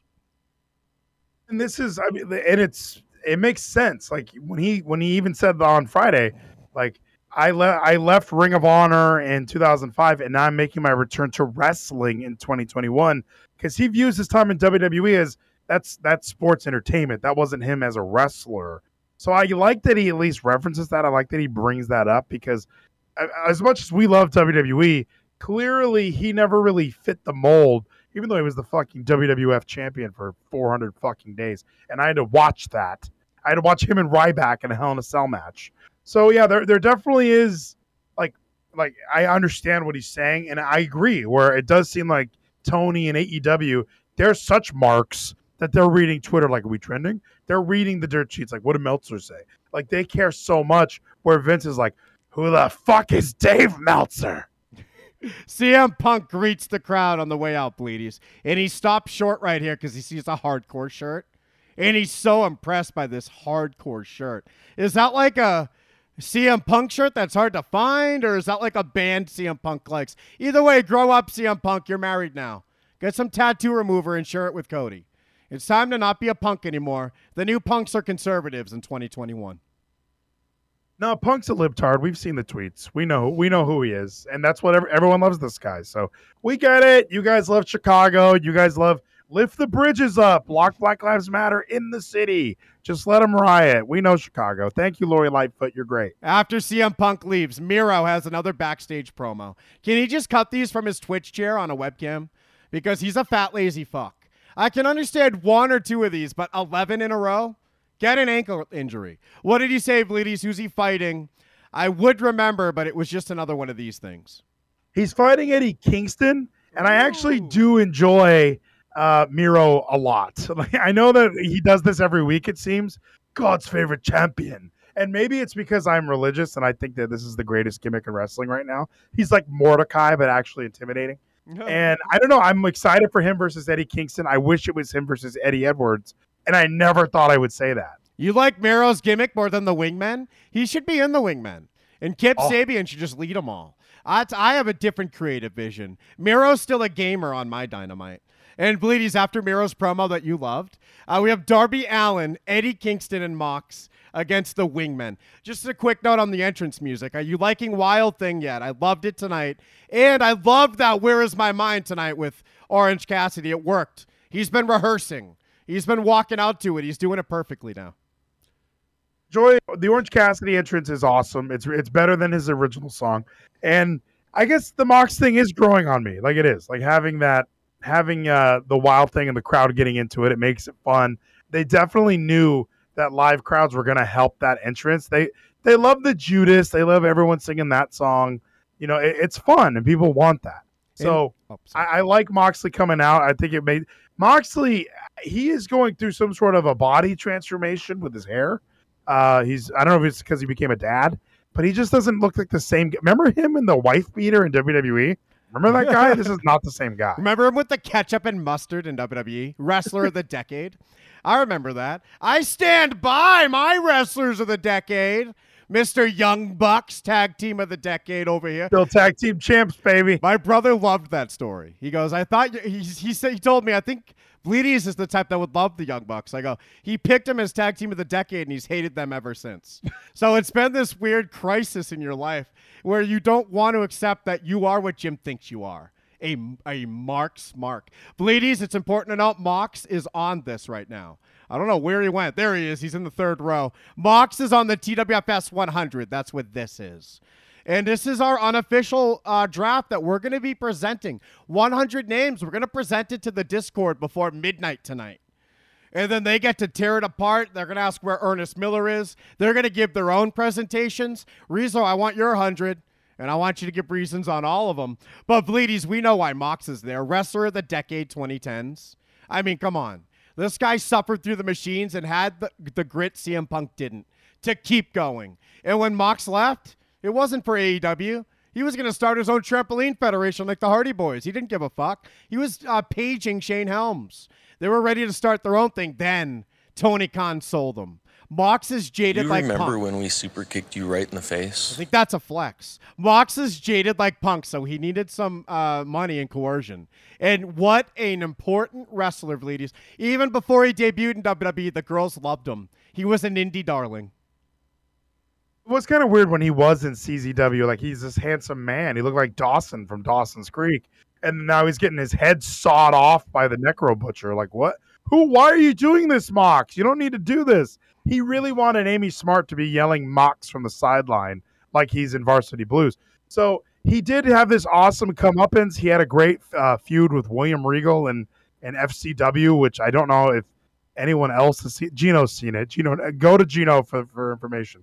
And yeah, him in WWE, even though Vince was like, you know, it's such good shit, damn it, and he did everything he could to make us hate Mox. We all loved him, like, and and he's probably one of the only wrestlers that since he's left WWE, I almost forget Dean Ambrose. I mean, it's Jon Moxley. He rules. They're both going on the list here, and I have three Mick Foleys. Vleedy, four of them actually. Vleedy's Vader. There's a swell for Vader in the chat from You Rizzo and Spliff McGee. So they have are definitely on this list. They're, Vader is not. Vader, Rizzo, and Spliff are all on the list. They are not reserves. Gino. Also, I just heard a sound effect, Vleedy's. It's a flex spell that won't show up in my alerts, but I saw a flex spell from I think it was Irvin Vleedy's. Uh, it looks like it was from Irvin. Yeah, Irvin eight two six. He cast a flex spell. Thank goodness. And I don't know, like I don't mean to be this guy, but Vader. Vader. Um, you know what? We'll, leave, we'll put him on the hundred, but I mean, uh, we're definitely talking about a guy in the nineties. Oh, this sounds like a reserve already. All right, you know what, Vleeties, your voice is just as loud as mine in this conversation, but so is Rizzo's and so is Spliff's. All right, put him on the reserves, Gino. I really hope Gino's here tonight. I didn't even check, but if not, listen later, Gino, and get him on the reserves for me. Vleeties, this 100's coming together quicker than we ever thought. We're more than halfway there. And next week, we're probably going to have a lot of hate mail from Rizzo. If Vader is stuck on the reserve still then, we'll find out. Ladies on Dynamite, the wingman. D- Dolph Ziggler's brother. Have you watched his comedy shorts yet? I have no. I heard this guy on Talk is Jericho, and I don't know what happened to him. Like I don't, and I, and I'm not trying to be like a like a jerk. I don't know if he has like a head injury or something. Because even just listening to him talk, he almost sounds like he's doing a, a Teddy Hart impression. Yeah, he's doing a bit all the time. Bits are complex, Vleeties. They're like jokes, but they last years. Bits are Yeah. way better than jokes. Sorry. He went on this podcast, and he knew he knew he was gonna gonna talk like this the entire time. And every once in a while, I'll show some emotion, but I really, I, I, I that's not me. And when he was talking, I just was listening, like, why are you talking like that? It was driving me nuts. He's talking about passion projects like he's being forced to. And I'm just looking at, I'm looking at Jericho through the podcast. I'm looking at the image, going, why the fuck is this guy on your show? And what a misleading, like, hey, Ryan Nemeth, Dolph Ziggler's brother, this is to be great. And it was like, wow, now I know why Dolph is in the WWE. And this other guy's on Dark. then we get a Kenny Omega and Don Callis promo in the ring. It's interrupted quickly by Christian. CM Punk too much took too much time. Uh, that's why he cut it off so early. He was already way over, like you last night, ladies, at only an hour and 20 minutes. Remember that? We're way over. And oh, 80 minutes in. This whole community thinks you guys are pathetic right now, you and Geezy. Showing up for 90 minutes and acting like it was a favor. We showed up for 60 and we announced at the beginning it was 60. So everything actually that's what you have to do, Kevin. Set them up for set them up for a certain amount and then go over. It's like a treat. It's so easy, Bleedies. You act like it's hard. Kenny Omega and Don Callis get interrupted by Christian, the Impact champ. You knew that. You watched that show. And Christian calls Don Callis a Vito carny, Gino. which is a compliment, but I guess on the show it's not. He called him a carny again. And the crowd didn't chant carny. They chanted the second part of the insult because Christian said, You're a carny piece of shit. The crowd chanted piece of shit. And oh, Tony Khan must have been getting emails from TNT. He must be DMing their Twitter. I'm so sorry. I'll talk to them Friday. So this won't ever happen again, I promise. There'll be no swear chance. Yeah, it's uh, well Tony's probably not getting out there at the beginning and letting everyone like, hey, don't swear. He probably should have went out at this one like, hey, CM Punk's on the show, so when he comes out, will you guys will you guys just be hot? Make sure you guys are hot. We're really trying to sell this as like this is the biggest deal in wrestling history, so be hot. And yeah, they really let him down on that front, and they also said uh, piece of shit. Like I've never heard that chanted before. Vladis Gino sent us a clip from Dolph's brother. You, I know this because there's an HH in the corner. Malakai Black sent a TTS and says, Bring back the fucking three hour Vlades episodes. Vladis doesn't think he can do it. That's the problem. He thinks it's hard, but when you're doing it, it's easy. When you're not doing it, it seems hard, huh, Vladis? But when you're doing it, you couldn't even stop. You said you were way over at an hour 20, and you were there for 20 more minutes trying to stop. So stop letting pre show Vladis limit show Vladis, and just don't even limit yourself at all. And make the job second most important from now on. I don't want you to care about your family either. I want these shows three hours, Vladis. We need him at least six hours. Why are we stopping at three? Here is a Dolph Ziggler's brother video from Being the Elite. Let's take a look. And Bleedies hasn't seen this. He won't watch BTE. All right. Ever. Not even the CM Punk ones. This pool is in all of them with him. This is Tony's pool. What's HH stand for? Oh, all right. I don't even know what the HH is. I assume it's Hulk Hogan, but it can't be. Milk, how long Oh, was I under? Hollywood hunk. 47 Oh. seconds. 47 seconds, a new record. Can I take off early tonight? Milk, while I was submerged, I had a vision.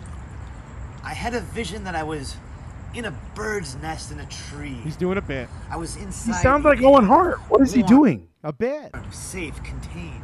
And I started tap, tap, tap, tapping against the shell. And the shell just barely cracked. And then it split. And then the sunshine came in, the oxygen came in, and I hatched. But I wasn't a bird. And I wasn't me. I was cream. You gotta lay off the cream. And it reminded me that we're not all individuals. We're all interconnected in this whole entire universe, and we are all cream. There you go, Bleedies. Another comedy My stick cat sketch. is really sick. Let's Is try this to what you jocks about jocks talk about at the gym when you try to make yourselves feel smart, Bleedies? I feel like this guy wishes he was a jock. He's trying so hard to be a jock. Like no jock puts HH on the camera in the corner of the screen. This guy's definitely artsy fartsy. He's the one who made the the Me Too documentary. So fuck this guy. And yeah, he can keep doing his Owen Hart impression under the pool. The Hollywood hunk takes another dip because he's trying to hold his breath. get 48 seconds. Here we go. How come his friend's not a champion? Look at his friend. He has the same tattoos as all our favorite wrestlers. And his friend's getting over because even I'm like, what's this guy about? He must be a wingman. Vleeties, that was amazing. Is Dolph Ziggler or his brother on the TWFS 100? And what about Kofi Kingston? Uh, this is a name you wrote down, but I think it was an on the border name. I'm going to say reserves, but I don't even know if he deserves that. I know you're not a Kofi guy. I mean, because you weren't watching like in 07, 08, 09, 2010. He's so there was this weird era of Kofi that I, you know, I, when he debuted, I was a fan of Kofi Kingston. He was on ECW, obviously an extremist, very hardcore. And I don't know, I liked him then. He had the Jamaican accent. I thought that was fun. SOS, awesome song. And I've just watched this guy grow. I mean, I've seen his whole wrestling career and I've watched him grow and develop. And that Kofi Mania thing I thought was outstanding. And I don't know, it just seems like now here in 2021, it's hey, we need to have a good good match. Let's get Kofi out there. I I enjoy Kofi to a level where I think he's kind of earned that I am a top 100 guy. Vleeties, where's my ECW representation? You're trying to sell me on New Day. There better be a Taz. I don't know. Is Taz going to be there? Because it's hard to remember how important he was, especially for the kids like Nathan Weller, who were dead then. Tyler wasn't even alive. Taz was like unbeatable. He was the most unbeatable guy, Bleedies. And he was the ECW champ, the FTW champ before that. And that Shane Douglas feud, I wish it never ended. It just got better every day it went on. Beat me if you can, survive if I let you. That was real Bleedies until RVD smacked him. And until Taz broke Kurt Angle's neck in his first match. He didn't throw him on the first part of the suplex. He did a hold on, put him down, throw him again. He's too dangerous. The crowd might have freaked out for Taz in his debut, but Taz claims that's why he got buried because these wrestlers will find find any excuse. Like people liked me so much they had to bury me. That makes sense. It's interesting how many wrestlers convince themselves of that. But r- people did like him so much. Where is he on this? And if not Taz, which ECW guys deserve it? There, so obviously, like a slam dunk ECW guy, Rob Van Dam, like that just makes sense immediately. Like when you think of what who the greatest wrestlers to come out of ECW, I uh, like you automatic you forget that he's an ECW guy and not just a one of the greatest wrestlers of all time. Now, when you look at Taz's like run in ECW, it is worthy of a top 100, I think, because here's this little company that was able to take this little guy and make him this extreme badass like shoot fighter. And mean, he didn't. It didn't work for him in WWE completely. But even his match with Triple H, like, and I think he did end up getting hurt at some point. That's why he became a commentator full time. Okay. But it's I still like Taz. Like you can't say there's still times you're going to go back and watch ECW and you're going to want to see what Taz did in ECW. I'm putting Taz under Jeff Hardy. They're both on this list right now, unofficial. Ladies, we go backstage on Dynamite. Mox is cutting a promo. I'm boycotting. I'm done with all Darby backstage promos on AW unless it's Darby Allin in, in sepia tone. Uh, did I say Darby already? I, I think I said something weird there. But Bleedies, Darby's the only one I want to see backstage. Miro and Mox are in front of fences next to their TNT titles all the time. What if we put all these backstage promos on Dark? That way we can get the big names on there, and then they do something cool on Dynamite. Well, we need to make sure we get the Hollywood hunks on Dynamite. So it's really it's really tough. Like there's and we got to make sure Danny Garcia's on Dynamite. So I know that we would like to have like more important wrestlers in matches, but sometimes let's have them talk backstage. However, I am excited for Mox versus Kojima, although it does feel like they were teasing. You had a tryout? Mox, they were teasing Mox versus Tanahashi, and then they fucking really slapped me in the dick with Kojima. Bleedies crisscross duo two cast a flex spell. And Charles Hamilton is in like solitary in Twin Towers in LA, which is some awful prison apparently.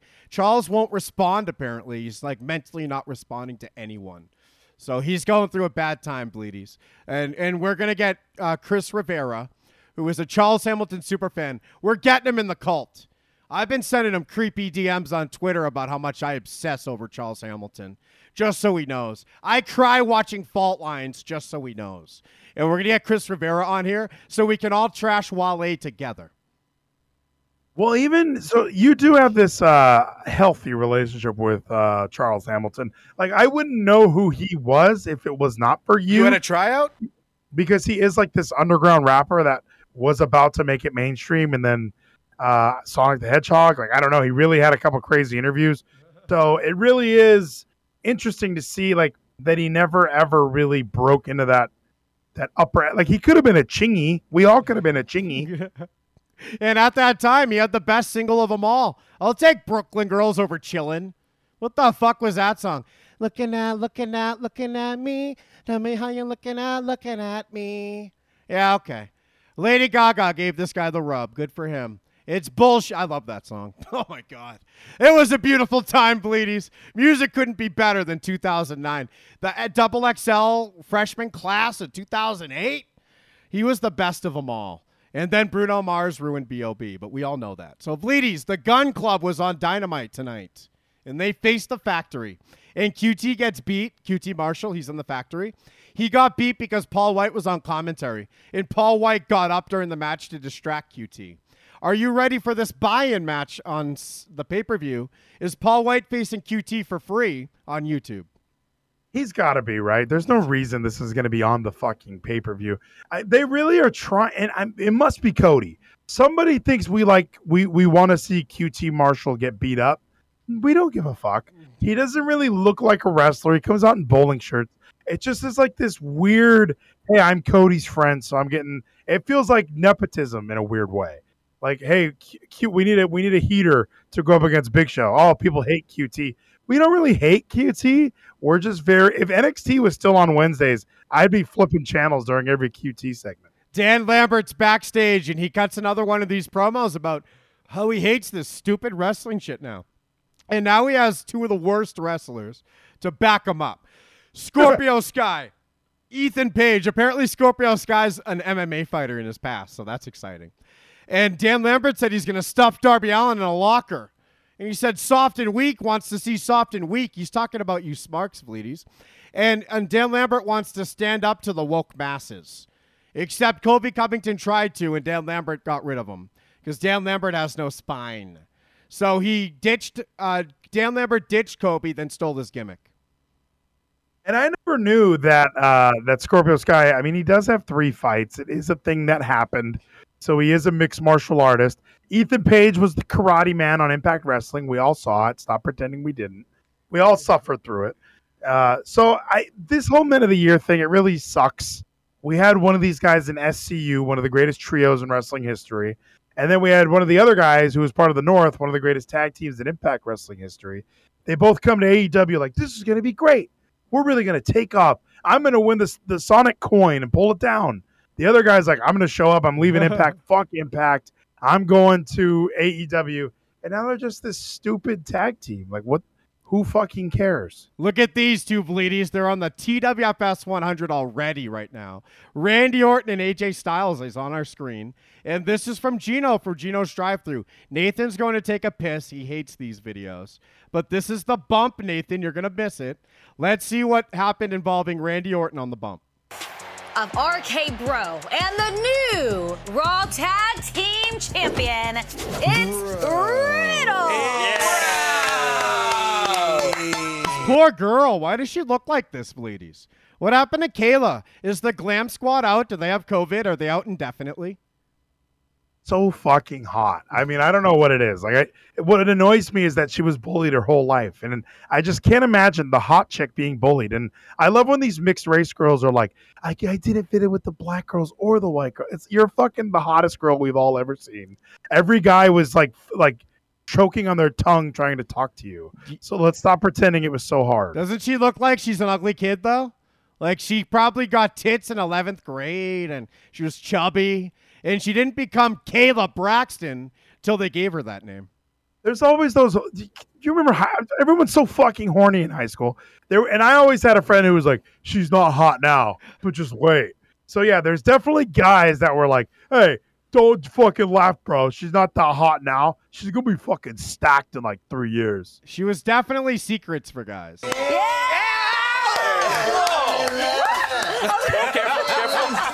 She was a wrestling fan. She's a nerd. No, wait, she works there. She wasn't a wrestling fan. I know it's not the biggest area. but Shut up, bro. I got one of them. It's Riddle. He's on the bump.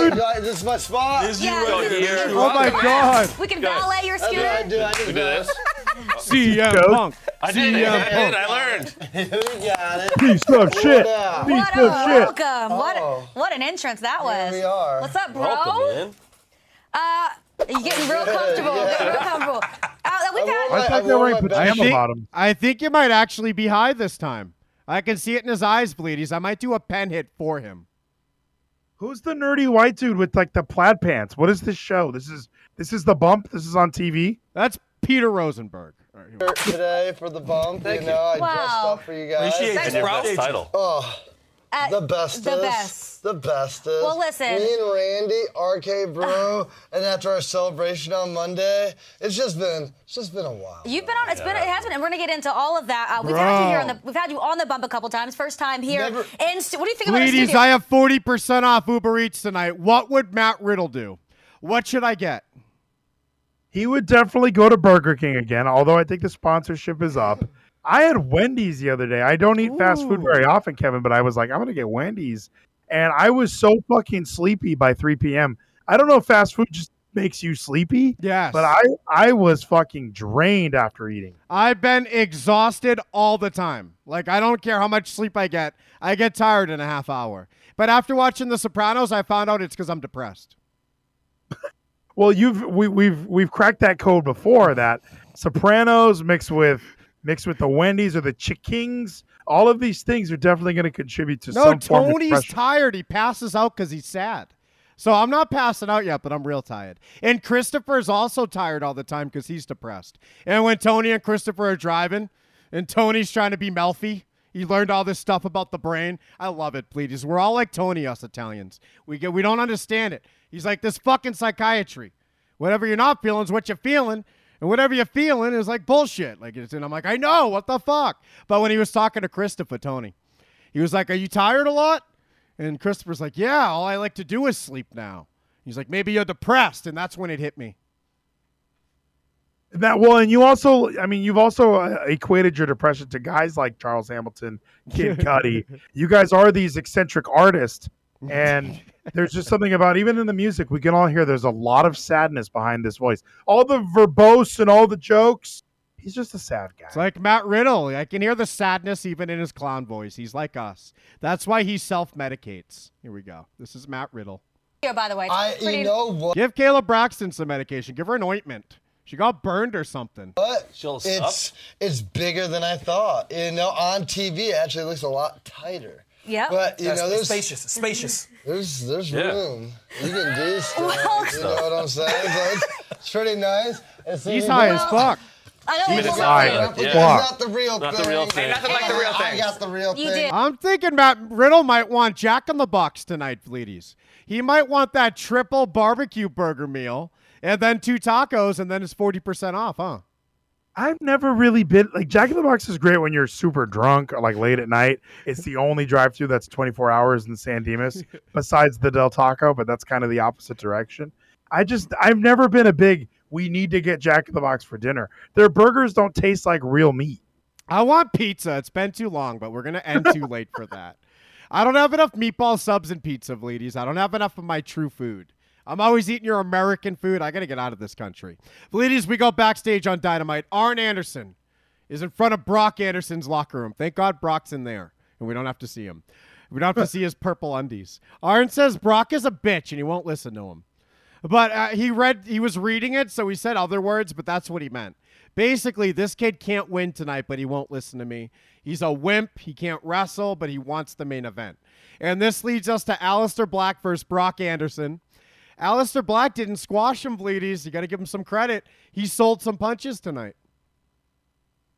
Like this was so silly. Like when this was the main event, it did make me kind of like I laughed. I mean, it literally was like this is the company that has CM Punk. Daniel Bryan's in the waiting. We have Miro. We've got Mox, Kingston. We've got Penta, Pac. We got Kenny Omega. We got all these guys. And who's going to close out the show? What is the last taste you're going to have in your mouth when the show goes off the air? Is Brock Anderson. Like, what are we doing? This is the main event? No, it's Aleister Black. It's that one, Bleedies. He's uh, he squashed Cody. Remember, this was supposed to remind us that he squashed Cody, but he didn't squash Brock. we needed Cody in the we like we you and I were watching that as as we were about to go live and it was so silly like is Cody going to come out? Is Cody going to come out? Like we're waiting for what what to, why did this have to happen on television? Like there's guys who the the Hollywood hunk has been on AEW Dark for like 6 months. And he finally got his big crack on Dynamite tonight. Can you imagine if we weren't wasting time with there was I haven't even seen Hikaru Shida no Thunder Rosa tonight. There's so many people that were left off the show but thank goodness Brock Anderson got to main event. Bleedies, we still have over 40 names to add to the TWFS 100 tonight, rough draft, and I'm ready to add The Miz already. I mean, he is the reason TWFS exists. He started on the real world. He deserves credit. The character was on the real world Road Rules Challenge and on the real world, and he was a creep. When he, I still see him summon that Miz sometimes when he has to. When Logan Paul gets in Michael Mizanin's face, he summons the Miz that scared Tori off of the set on the challenge. I don't know if anyone was named Tori on that. Bleedy's the Miz. There's a couple names here that I almost would have put on reserves an hour ago, but I feel uh, as I go through the list, they're more important now because they're next to the likes of Mark Henry. Like when we look at a DDP, a Jeff Jarrett, an Owen Hart, and the Miz. Do any of these ring out as not belonging, and do all of them? I, I love like DDP belongs on this list. Like when you think of like the top guys of WCW, DDP's in there. I think Miz does get. I think he's a hundred guy. I mean, you you brought it up. He definitely brought you back into wrestling like no one else could have. It took me a while. I watched him in ECW. I got to witness the original version of the Dirt Sheet, and he has done some pretty entertaining stuff. We can't say he. We can't say it's all been 2021. Uh, this is dangerous. Now we're getting into like Kevin Owens belongs on there. I mean, if we're gonna start out at Mrs. and Jeff Jarrett's, isn't Kevin Steen kind of? I mean, this is like a Jeff slippery- Jarrett way ahead of both of those guys. Whoa, really? You've been listening to your Conrad Thompson uh, podcast. You're telling me the eternal mid carder, the guy that got shoehorned into a WCW main event by his best friend Ryder, this is going to be on your top 100? Because it definitely, even though I was like a dumb kid at that time, I still enjoyed Slapnuts. I still liked Jeff Jarrett hitting people with guitars. Uh, and it, don't you remember Cho Cho Cho Chosen One? Like he was the best. And even in WWF, telling Chyna a woman's place is in the kitchen, and all this stuff in the Attitude Era, whatever, who cares? He goes to TNA. Remember, you hear about TNA, and he builds this company because he's like, well, fuck, Vince doesn't want me. My dad doesn't own Memphis Wrestling anymore. I got to do something. Here comes TNA. And although uh, Marky D one two three really has uh, reminded me, wow, Jeff Jarrett matches all did kind of suck. There was still something about that era of TNA where Jeff Jarrett was the main guy. You wanted to see somebody beat him, and I don't know, it was it was he had heat. We wanted to watch somebody beat up Jeff Jarrett, and I kept buying weekly pay per views for free with my illegal cable to just watch Jeff Jarrett get his ass kicked. Do we have all the Conrad co-hosts yet? Okay, good. Now, ladies, Kevin Owens is getting a swell, but what about Barry Windham? I mean, I mean, if, come on, Kevin Owens. What are you people talking about? It's the hundred of all time. I'm putting Bray Wyatt just because I'm annoyed. Like, uh, how are we talking about any other fat guy? Obviously, Bray Wyatt, the best in the world of the last decade, the second place for wrestler of the decade. How was he not wrestler of the decade, Bleedies? Would you hide his name from me that week? I might have to go back and redo that one. But Bray Wyatt, all right, I'll put KO for now. But I'm getting embarrassed. We might have to save the rest for dark uh, discussion. I'll have it by midnight, but if Kevin Owens is getting talked about, we're getting close to like Flash Funk. Like we're gonna start talking about Too Cold Scorpio, and I want the hundred greatest. And Too Cold Scorpio, outstanding. No, I was kidding. But yeah, I, I do think we're getting too when you bring up guys like Kevin Owens, or like I do think we're getting too into like the modern day where I don't think Kevin Owens has really done. And I know I brought up Kazarian and Daniels, but even like like Ring of Honor Kevin Steen, uh, sure I checked it out, but it's not like it was this big deal to every wrestling fan that brought everyone to watch it. Like you watched a couple episodes of Ring of Honor and it never brought you back. Like, yeah, yeah, I got it. Like I, I don't have names like Jay Lethal on here. I don't have guys like El Generico. Like for me, that whole era of Ring of Honor doesn't really doesn't really scratch a top 100. So, and again, Ring of Honor is Ring of Honor. So that that that probably belongs in its own discussion. But if we're talking about Kevin Owens or Jeff Jarrett, I think Jeff Jarrett's been been a part of so many moments in wrestling history. And even when you look at his time in WWF in '95 with the the, the gimmicky Double J gimmick, he still was around for some of the biggest moments, and I enjoyed his work. So I, I think he's a top hundred guy for sure. Spoken like a Gen Zentennial, whatever the fuck you are, ladies. You weren't there like me and Quigley. Thank you, Quigley. No KO. By the way, in all this confusion, I snuck on Ken Shamrock. He is the first TNA World Champion, Bleedies. He was always there in WWE, and he invented wrestling in the late 80s. So Ken Shamrock has done more for wrestling than Stu Hart, who is not on the list. Luckily, two of his sons have made it already. And Gino, no, we're not putting Phil Hart on. G- Gino loves Phil Hart and Kyle Hart. Those are his two favorite ones. Bleedies, tag teams don't count as one. Are there any tag team wrestlers, though, that deserve to be in the conversation in your mind? We just lost Jeremy Morton, or whatever that guy's name was, the beautiful one. Bobby something. So is he going to be on there, Bleedies? Yeah, Bobby Eaton's the guy, huh? I don't have a Bobby Eaton on here. As far as tag team guys, I do have Edge.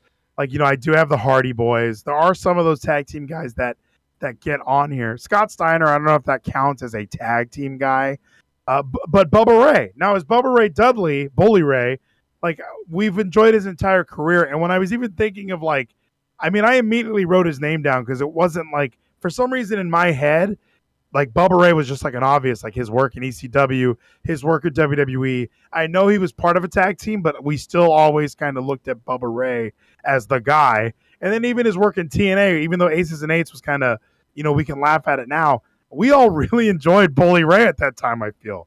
So he was definitely a legit main eventer for a while. He is so important because, yes, the Dudley Boys, he was that whole team. We're racist. You saw my notes earlier. I liked Bubba Ray.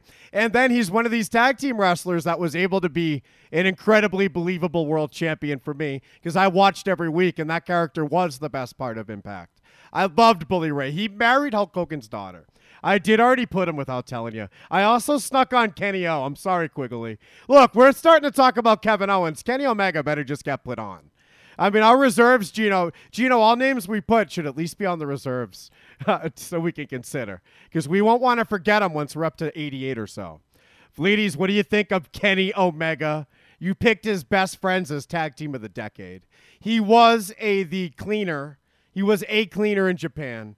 He was a comic book hero. We only saw s- snapshots of him here in the States. And now he came over and he has 15 titles. I would even give him credit because I, I mean I think a lot of us Jericho versus Omega was a was a huge okay we need to watch New Japan for the first time in our lives for real and I watched that match I watched Kenny Omega have a few other matches and I've gone back and retroactively watched some of his stuff with uh when you know when he kind of would do appearances in Ring of Honor I don't know if he was ever officially contracted there but just watching some of his work in New Japan, I, even if he goes back to New Japan, I'm gonna watch. Like he seemed to be one of those white dudes, even though you know one, one of these Canadians that was able to get me to watch New Japan. And when when you look at the roster of New Japan now, like sure I might watch, but it definitely does help when there's guys like Kenny Omega over there. When there's guys like a Finn Balor or like I didn't really watch New Japan when Prince Devitt was over there. Like it really took AJ Styles, Kenny Omega, Jericho. These guys really brought me to this whole new company that I would just kind of watch every once in a while. And I would say Kenny at least made me. I'll admit that I'm a fan. They have a show in September that I might go to. Are you sure we need three roses on here? I mean, I, I do think Cody deserves it. His importance in this whole last decade cannot be understated, even if he wants his on screen character to be nothing but understated. Retiring and then getting beaten up till he stays. Going o- coming back with that hair we hated, going away for a baby. Going away for Big Show, coming back for a dog show. The whole thing's been a little laughable and he's been losing a lot. But he is the catalyst of it all. When Cody Rhodes left WWE, we made the video. Cody Rhodes left WWE. Do you care? How foolish were we? Acted like we didn't care. We saw Stardust leave because we already mourned the loss of Cody years before that. So by then it was kind of like, good. Let him go find Cody again for us. And he did, Bleedies. He made the list that he tweeted out of all the people he wanted to beat. He beat them all twice. This guy's done it all, Cody Rhodes. Dusty, I mean, we're just going to get beat up for not putting him where there's going to be a riot for not putting him. But Dustin, he had a hay match, Bleedies, but Goldust was a pioneer. That character was ahead of its time, according to Vince Russo. I don't know why I have to beat this into your head every time we talk. Wrestling has more than one royal family, and it's the Rhodes is the other one. I don't know who the other one Cody's referring to, but the Rhodes, dude. I'm telling you, I love. Put Brandi on here. I don't give a fuck. But I think that Dusty Rhodes, like, and I know that we might say like, oh, his matches, whatever. I have watched some of his matches, and they are really fucking good. And I have watched a lot of his promos, and I think they're really good. And even just the stories we hear of Dusty Rhodes, and then like it's so fun to hear everybody do the baby, you're the boss, baby. You thought the banks, you're the boss, baby. Like we just like hearing these stories because Dusty had this wrestling mind that really shaped a lot of what we enjoy. He was able to bring out the best in people. So I got to give it up to Dusty. And then I got to give it up to Dustin because that Goldust gimmick would not have worked with anyone else. Like he really, and even when it got worse in like the Attitude Era with, you know, the artist formerly known as Goldust and it's still when you go back and watch it, it's still pretty fun to watch. Black Reign sucked dick, but everything besides that was really good. Ladies, study this list right here as I speak for a moment. I need to know all essentials that you feel we're missing as we do a final push on the rough draft for the TWFS 100. I'm going to, and look what else I can do while you're doing it. I'm going to show off. Vleeties uses spreadsheets. He's a loser. I use this awesome thing called Canva. And please look, I can add effects. I'm so much cooler than you. Look, if I hit effects, I can make this shit like come. Oh no, hold on. Animate. Watch this. What? I can make it type out, dude. You can't do this on your spreadsheet. I'm gonna have to find a way. Don't don't make that official, but we will make it type out. Okay, we're gonna make sure Rhino gets on this list, but we're gonna study, and there's a lot of homework to be done because it is difficult to just sit here and go, I don't know about this person. Because yeah, I mean, it's I do like how that looks, by the way. So it, it's going to be interesting to see once we start ironing these things out, who actually does get kind of cut off. Vleeties, as you try to brainstorm, these are the names we have so far. We're going to have a big final on air push. On Discord, we'll have the presentation. I designed it myself. It's not even a template, I promise. I even came up with the official on my own. We ended Dynamite tonight with Aleister Black defeating Brock.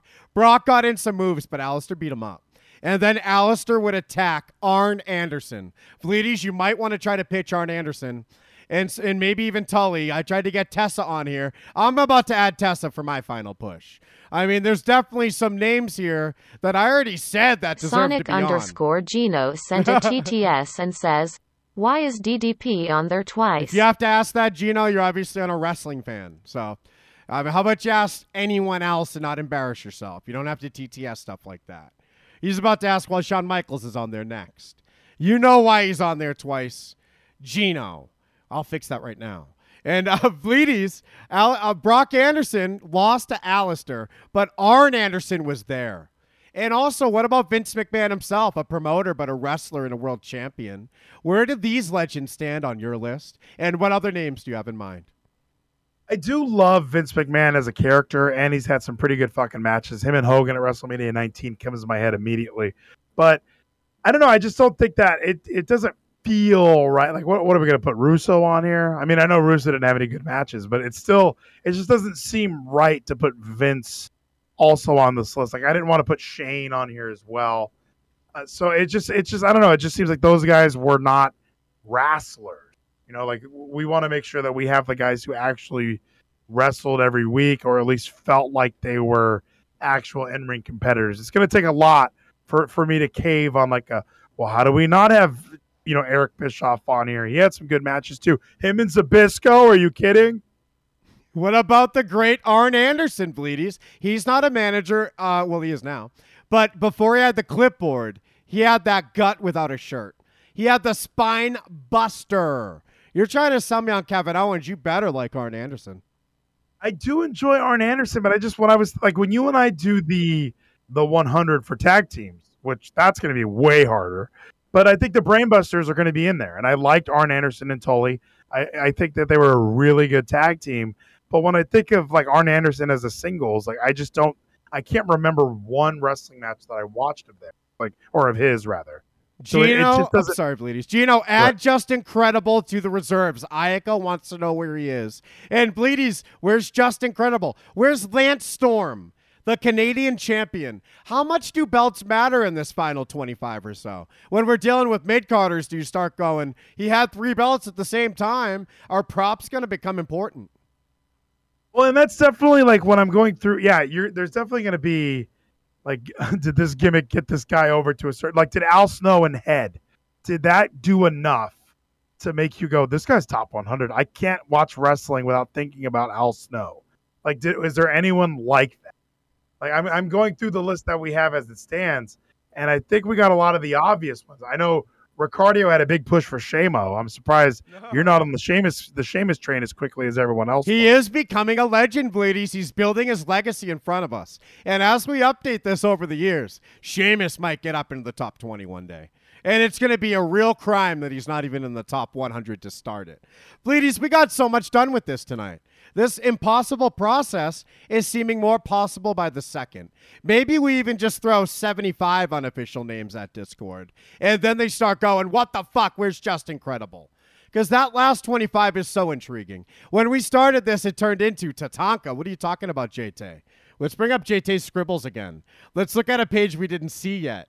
Well, Vleeties, those names I mocked, we might be leaning on them. Yeah, there's going to be that. Like that's what makes me so confused. Like uh, even the list that I wrote out, like I wrote out like 70 names, and I'm even going back and reading. I have 110 names written on this on this spreadsheet right now, and I have Austin Aries on here, and it's like in my head, am I like, is Austin Aries really in my hundred favorites? Like probably not. So there definitely is going to be like I, I'm I'm forgetting guys. I have to be, and I know hmm. that might mean they're not my favorites, but when I'm listing 100 of my favorites, I'm pretty sure I'll be okay going like, holy shit, how did I forget how much I like fucking Crush, Kona Crush? Don't get JT started. He he also wants Brutus Beefcake. He's make and and he probably belongs there. Like if you if you argue with me enough, Brutus Beefcake's gonna make it. JT. JT wants to put his Tatanka against our Bully Ray in face mash. We're gonna have to pick one who's hotter, and I think I know the answer. JT. Take a look at JT's writing. These are his top names. I didn't think he'd have a Shawn Michaels number one. He had Flair first before. And let's just see if there's any we missed. So Briefcake, Beefcake and Barry Windham are in his top 10. We're missing both of those. So uh, we got to keep them in mind for sure, Bleedies. And should we just put them now? God, I don't know if Beefcake makes it. I do enjoy. The, I mean, he probably had the best, uh, like pose, or at least the, you know he had a little strut with it, with his little fingers being little scissors, and he was like just a strutting and cutting, and I kind of think that rules. Uh, however, when I think of like an in-ring Beefcake match, he's also the first guy to beat the undefeated Mister Perfect, which is like a huge accomplishment. Uh, I don't know. I guess maybe Beefcake is somebody that might See, be able to. we need on. Danny Bleedies. The golden era is underappreciated. We have essentials like a million dollar man and Jake Roberts, and we're not even bringing them up. And I bet that they're we're bringing up Arn Anderson like a bunch of idiots. But yeah, definitely, I think Jake Roberts is there, but I'm putting him twice like DDP. We and what about the million dollar man, Bleedies? What about these essentials of the '80s that brought wrestling to its first heights?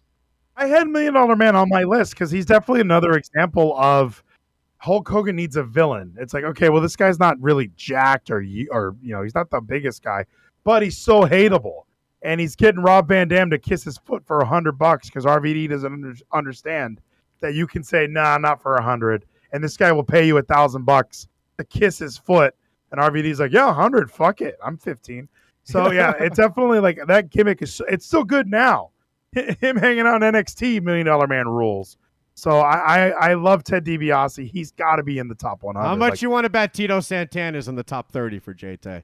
As we scroll down, Art. So beef, put these on the reserves if we miss them, Gino, please. Uh, Beefcake and Windham, we did miss. Vader and Jake Roberts made a uh, made it towards the end here, Bleedies. We have Brock Lesnar. John Cena's represented. Bleedy, uh, Bleedies, JT's putting in a vote for Rick Rude like you. Am I an idiot?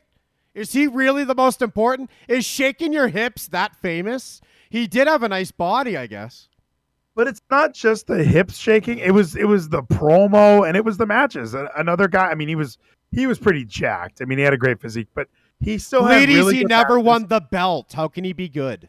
he won the intercontinental one oh. and he also i just there's nothing better than like his promo is so simple like because you know everyone does the cheap pop is like right here in milwaukee wisconsin he would even take that further and just go now all you milwaukee sweat hogs shut your mouth while i take off my robe it was great i mean everyone was gonna boo this fucking guy Holy shit, Bleedies. We, we don't even have Honky Tonk Man. Did we bring him up yet? The 80s were amazing. I'm running out of space. Sergeant Slaughter.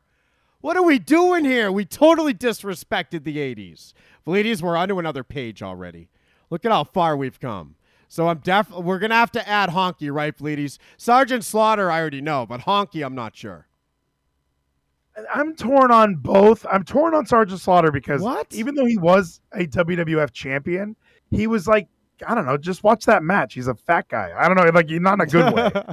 It- it's a weird like, why are we pushing Sergeant Slaughter? Like, and I, were they trying to do Slaughter versus Warrior? You have no idea how big Sergeant Slaughter was. JT's face palming.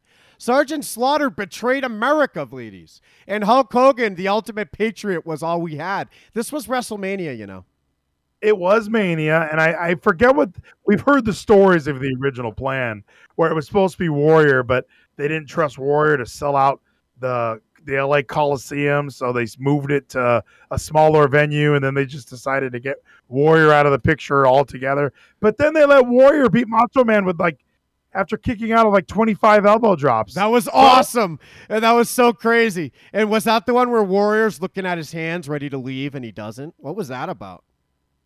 Yeah, well, he also walked to the ring in that match, and uh, I think even Monsoon was like, "Why is he not running? What's going on?" And "Oh, he's conserving his energy or whatever they were trying to sell me on. An amazing moment. You're right, Warrior and Warrior and Savage top hundred. Warrior's the best. I love that guy. Rick Rude, I'm still not sure about, but I put him on. And as we go down JT scribbles, we have his top 26 represented well. Fleeties, I'm very excited about how well we've done as JT confirms how well we've done. Let's take a look. Oh, I see Arn Anderson on this one. Let's confirm. Look it up top here, Bleedies. How do we not have his 61? Raven. Holy shit, Mr. Underappreciated. Who are we? Eric Bischoff? Why do we hate Raven so much? That character succeeded in ECW, where it was allowed to flourish, and WCW when it was held back. Remember Sign Guy? Remember Billy Kidman? None of them are on the list, but Raven was one of the greats, Velides. Raven's a really fucking good call. Like that is odd that I just fucking completely forgot Raven existed, and it almost fits his character because in WWF, what about me? What about Raven? I do remember that. I loved that. But his work in ECW, like I kind of, and I, and I brought this up kind of recently. I've watched the rise and fall of ECW a hundred fucking times, and I just, I guess in my head for some reason, I thought ECW was like from '98 to 2001. and I'm watching these episodes from '94, and I'm like, oh my gosh, this is the Raven Tommy Dreamer storyline, and I'm like, this is a '94. Like he was doing some shit. I mean, that shit was edgy. Like I- I'm watching WWE, WWF, and I'm watching uh, Men on a Mission fucking come out dancing and rapping. I'm like, this is way different than that. So I don't know. I really liked Raven. I even like Tommy Dreamer. I don't know if he made the JT list, but to you and I, like, what's your stance on a Ricky Steamboat? Because I th- I don't know if you've ever really watched and enjoyed a nice Broadway between uh, Steamboat and Flair. That is the perfect question because I added them begrudgingly because I look we can change pages now. Honky Tonk, Raven, and Steamboat. I mean, Steamboat feels reserved for me, but I'm told my whole life he's this important and he's this great. But Bleedies, this is my childhood cursing me. Roddy Piper wasn't a world champion. He sucks. Ricky Steamboat, who's that? I don't even know who he was. At least I heard of Roddy Piper. Vince McMahon didn't want to tell me anything about Ricky Steamboat. did get kind of swept under the rug. He had that match with Savage at WrestleMania 3, and he's not really around much longer, but he definitely was a he was an NWA guy. I mean, it really was like, you know, I put Steamboat in the territories. He doesn't really like, the work with Gook? McMahon. The Gook? Isn't he Asian? Uh, he's Hawaiian, I think, right? Like you. Yeah, we share we share a native island, brother. So I definitely like I, I don't know, I've always had maybe that's maybe that's part of my bias. I've always had this like connection or this this strange affinity for Ricky the Dragon Steamboat. And Chris Jericho brought him back to replace Mickey Rourke at WrestleMania, so we definitely can appreciate him. I'll put him on for now. Hacksaw Jim Duggan is somebody I can appreciate, but I can understand if you don't. As we go down, G, uh, not Gino, JT's list. There's Crush. We knew he'd show up. Tugboats there. Val Venis, Terry Taylor, Boogeyman, JT. Your 100's a little frightening. Smash got his own spot. Akeem made it. So Bleedy's lots of reserves coming up. IRS. I like the way you I like the way you said that though. Smash got his own spot because I would not have guessed that either. I don't even know who PN News is, Bleedies. Was he in the NWA? PN News? I'm not sure who that is either, but I'm a big fan already. That sounds like a great name. PN News. That must be the guy who trained JT when he learned how to back bump. Bleedy's Michael Hayes was in the Freebirds. Michael Hayes became Dok Hendrix. Which one gets on the list? Both of them?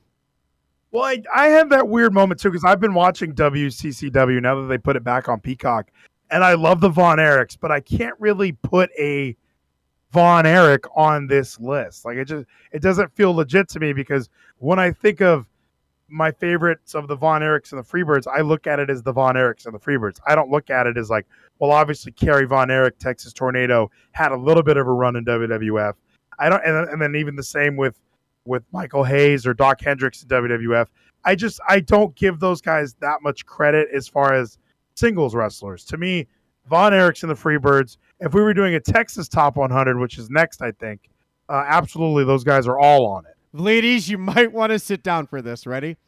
We have 69 names. So I'm thinking we present these 69 names into slides to Discord tonight. We come back next week, figure out how angry we made people with this list. We modify, we add to, and we get closer to our final draft of 100. Of course, that's just when the fun begins. Then we're to find out if Kurt Angle is ahead of Sergeant Slaughter.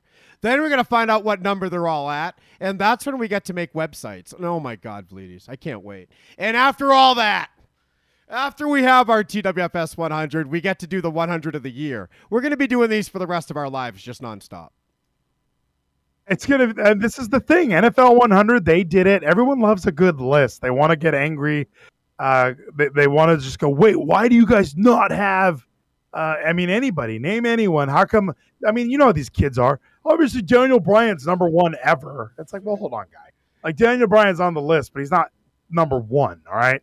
Like, eh, so there's going to be controversy, and some people are going to go to this list and go, I don't even know who Antonio Inoki is.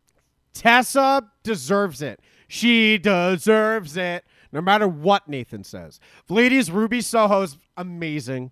We watched her second video. She stole the car. You saw that coming. We also ran down Dynamite beginning to end. We got to hear from CM Punk again. So this was exciting. He has a match at All Out with Darby Allin in front of Chicago. People are going to go crazy. You and I both picked CM Punk over SummerSlam.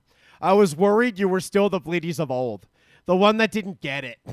One of these out of touch bubble people and these WWE marks. But you know CM Punk's good now, even though he kind of lost you tonight, huh? But again, I don't think it was his fault. I think it was just the segment that they had planned. They were really banking on the crowd's going to go ape shit, and it's just going to be another viral moment. Because I do feel like that Friday night arrival kind of went viral. Like people who don't watch wrestling anymore were so excited to see CM Punk on TV. And I think tonight they were trying to just do another one, but we just saw that. So maybe tonight it would have benefited from him actually interacting with another wrestler, not just Tony Schiavone. But I'm excited to see him back. I love the logos, I love the music, everything like it all fits well. And even seeing him like get in the ring tonight, I did have that moment of like, you know, I I bet there's people who probably thought this would never happen again. So it is cool that we do get to see it again. Pat McAfee was fully vaccinated, but he has a positive COVID test. He's out indefinitely. We saw this happen to Sasha. You got it from her. Bleedies, we talked about Max Caster tonight. He wanted to sell his eBay, uh, his merch on, e- not his merch, his uh, gear on eBay, and we didn't see it till a week later, so we didn't get to buy it in time. Max Caster unlisted his gear. You were gushing about Walter tonight in Drake Maverick's huge match. Give us more words on it, Bleedies. How about that finish? He elbowed him in the back of the head. You love that shit?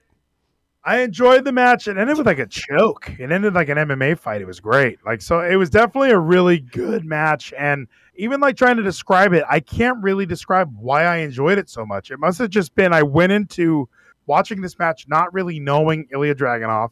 I bear. I, I mean, I know Walter. I've watched like what six Walter matches. So I and when I heard him talk, I was like, I thought he had like more of an accent.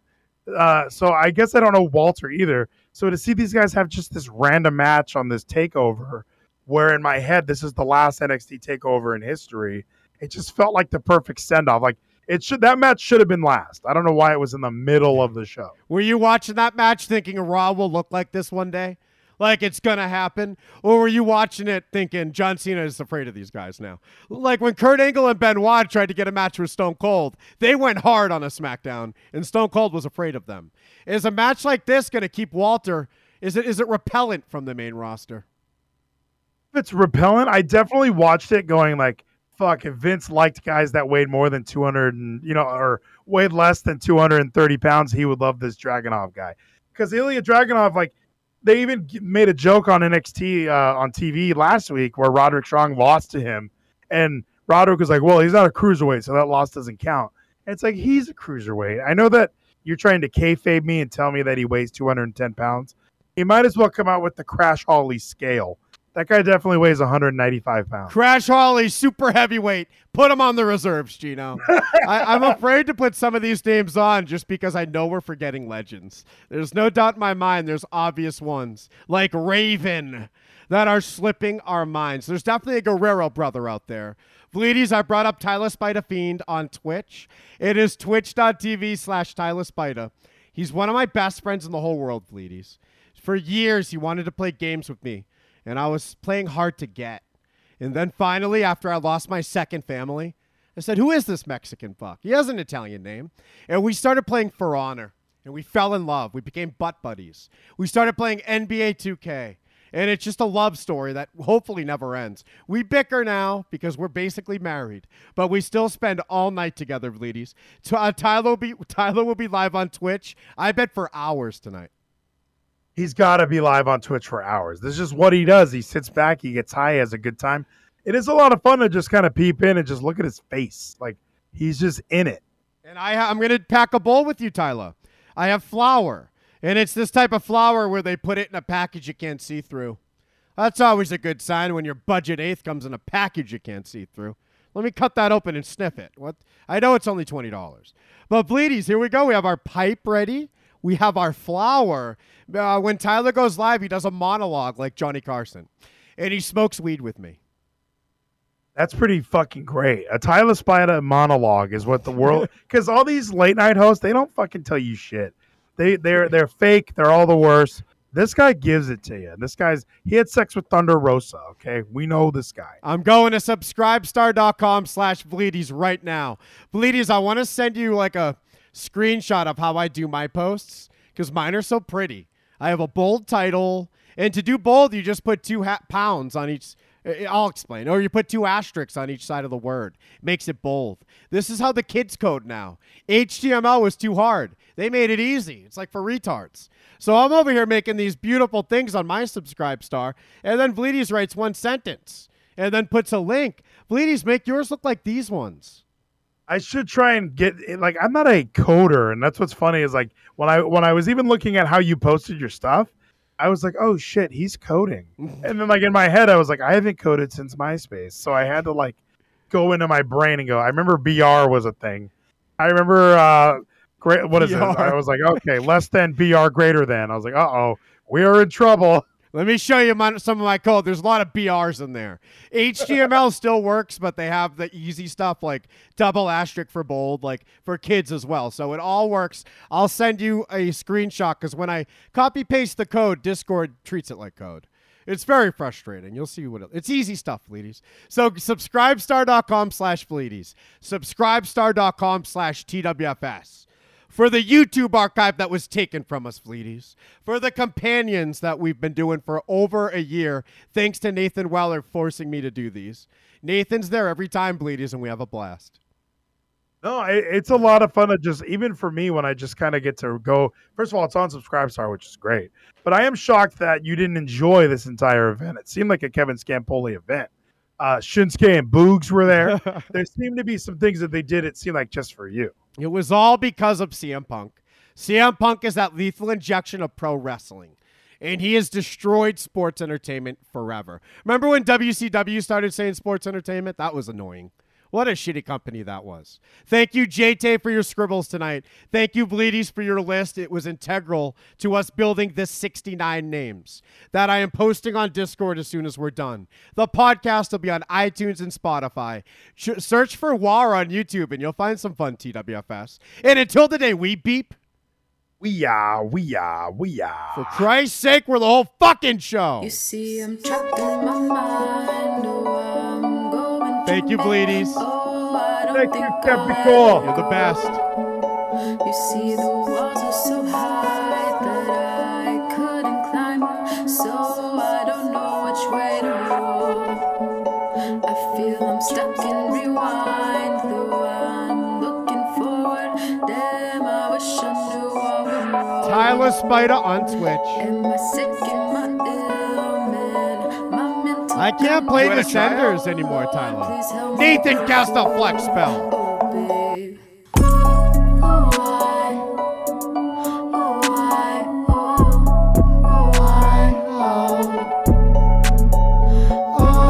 oh, oh, Sorry, I got excited. It's my favorite part. Thank you, Nathan. You see the sunset Thank you, Gino.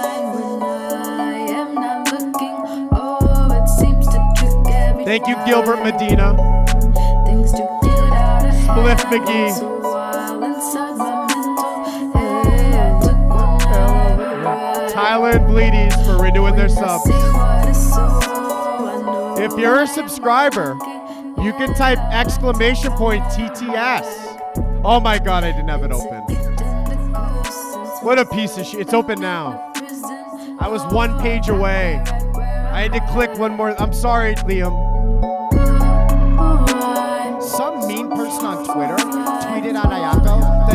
G word. Quigley sent a read that. TTS and Is says, that what I keep saying? Thank you, Quigley. Is that what I look like when I say it? Thank you, Ayako. Liam from YouTube sent a TTS and says I can finally do this. Malachi Black sent a TTS and says love you Kevin. I love you, Nathan. Cheesecake47 sent a TTS and says love you Kevin. Love you, GK.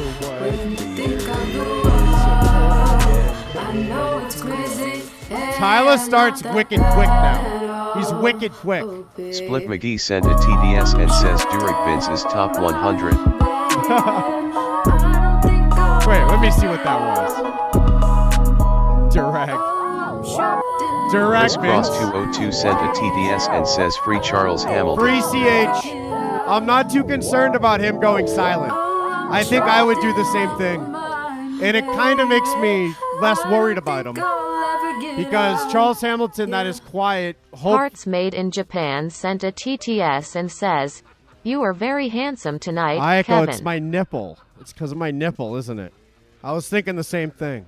But if Charles Hamilton is quiet, then he's not getting in any more trouble, hopefully. People aren't built tough anymore. They aren't We got built big to grind. mouths. They're built weak. Ayako says we talk They're used lot. to second place trophies. Gets us I'll in tell you a story, Booker. I, I fought in a tournament and I took fourth place. On the way home from that tournament, I had a trophy in my hand, and my dad said, "Hey, let me see that trophy." And he threw it out the window while we were on the highway home. I don't accept fourth place, third place, second place. I was built to be tough. I was built to last, and I was built to get things done by any means necessary. Cruz also grew up watching John Cena, as you can tell from how thickly muscled he is. Bye. Bye. See you, See you Bill. Sunday. Bye, Bill. See you around, Bill. I'm going to Tyler Spider on Twitch. We're going to spend the night with Tyler again. We'll probably be there for eight hours. And then I will be back Friday after SmackDown with Tyler on this.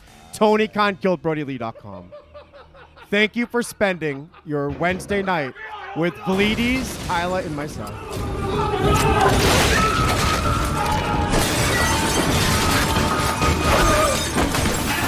Holy shit, G Cakes. Liam, dude, thank you guys so much for having the raid alert go off right now, guys. What is up? It is Touchamania night.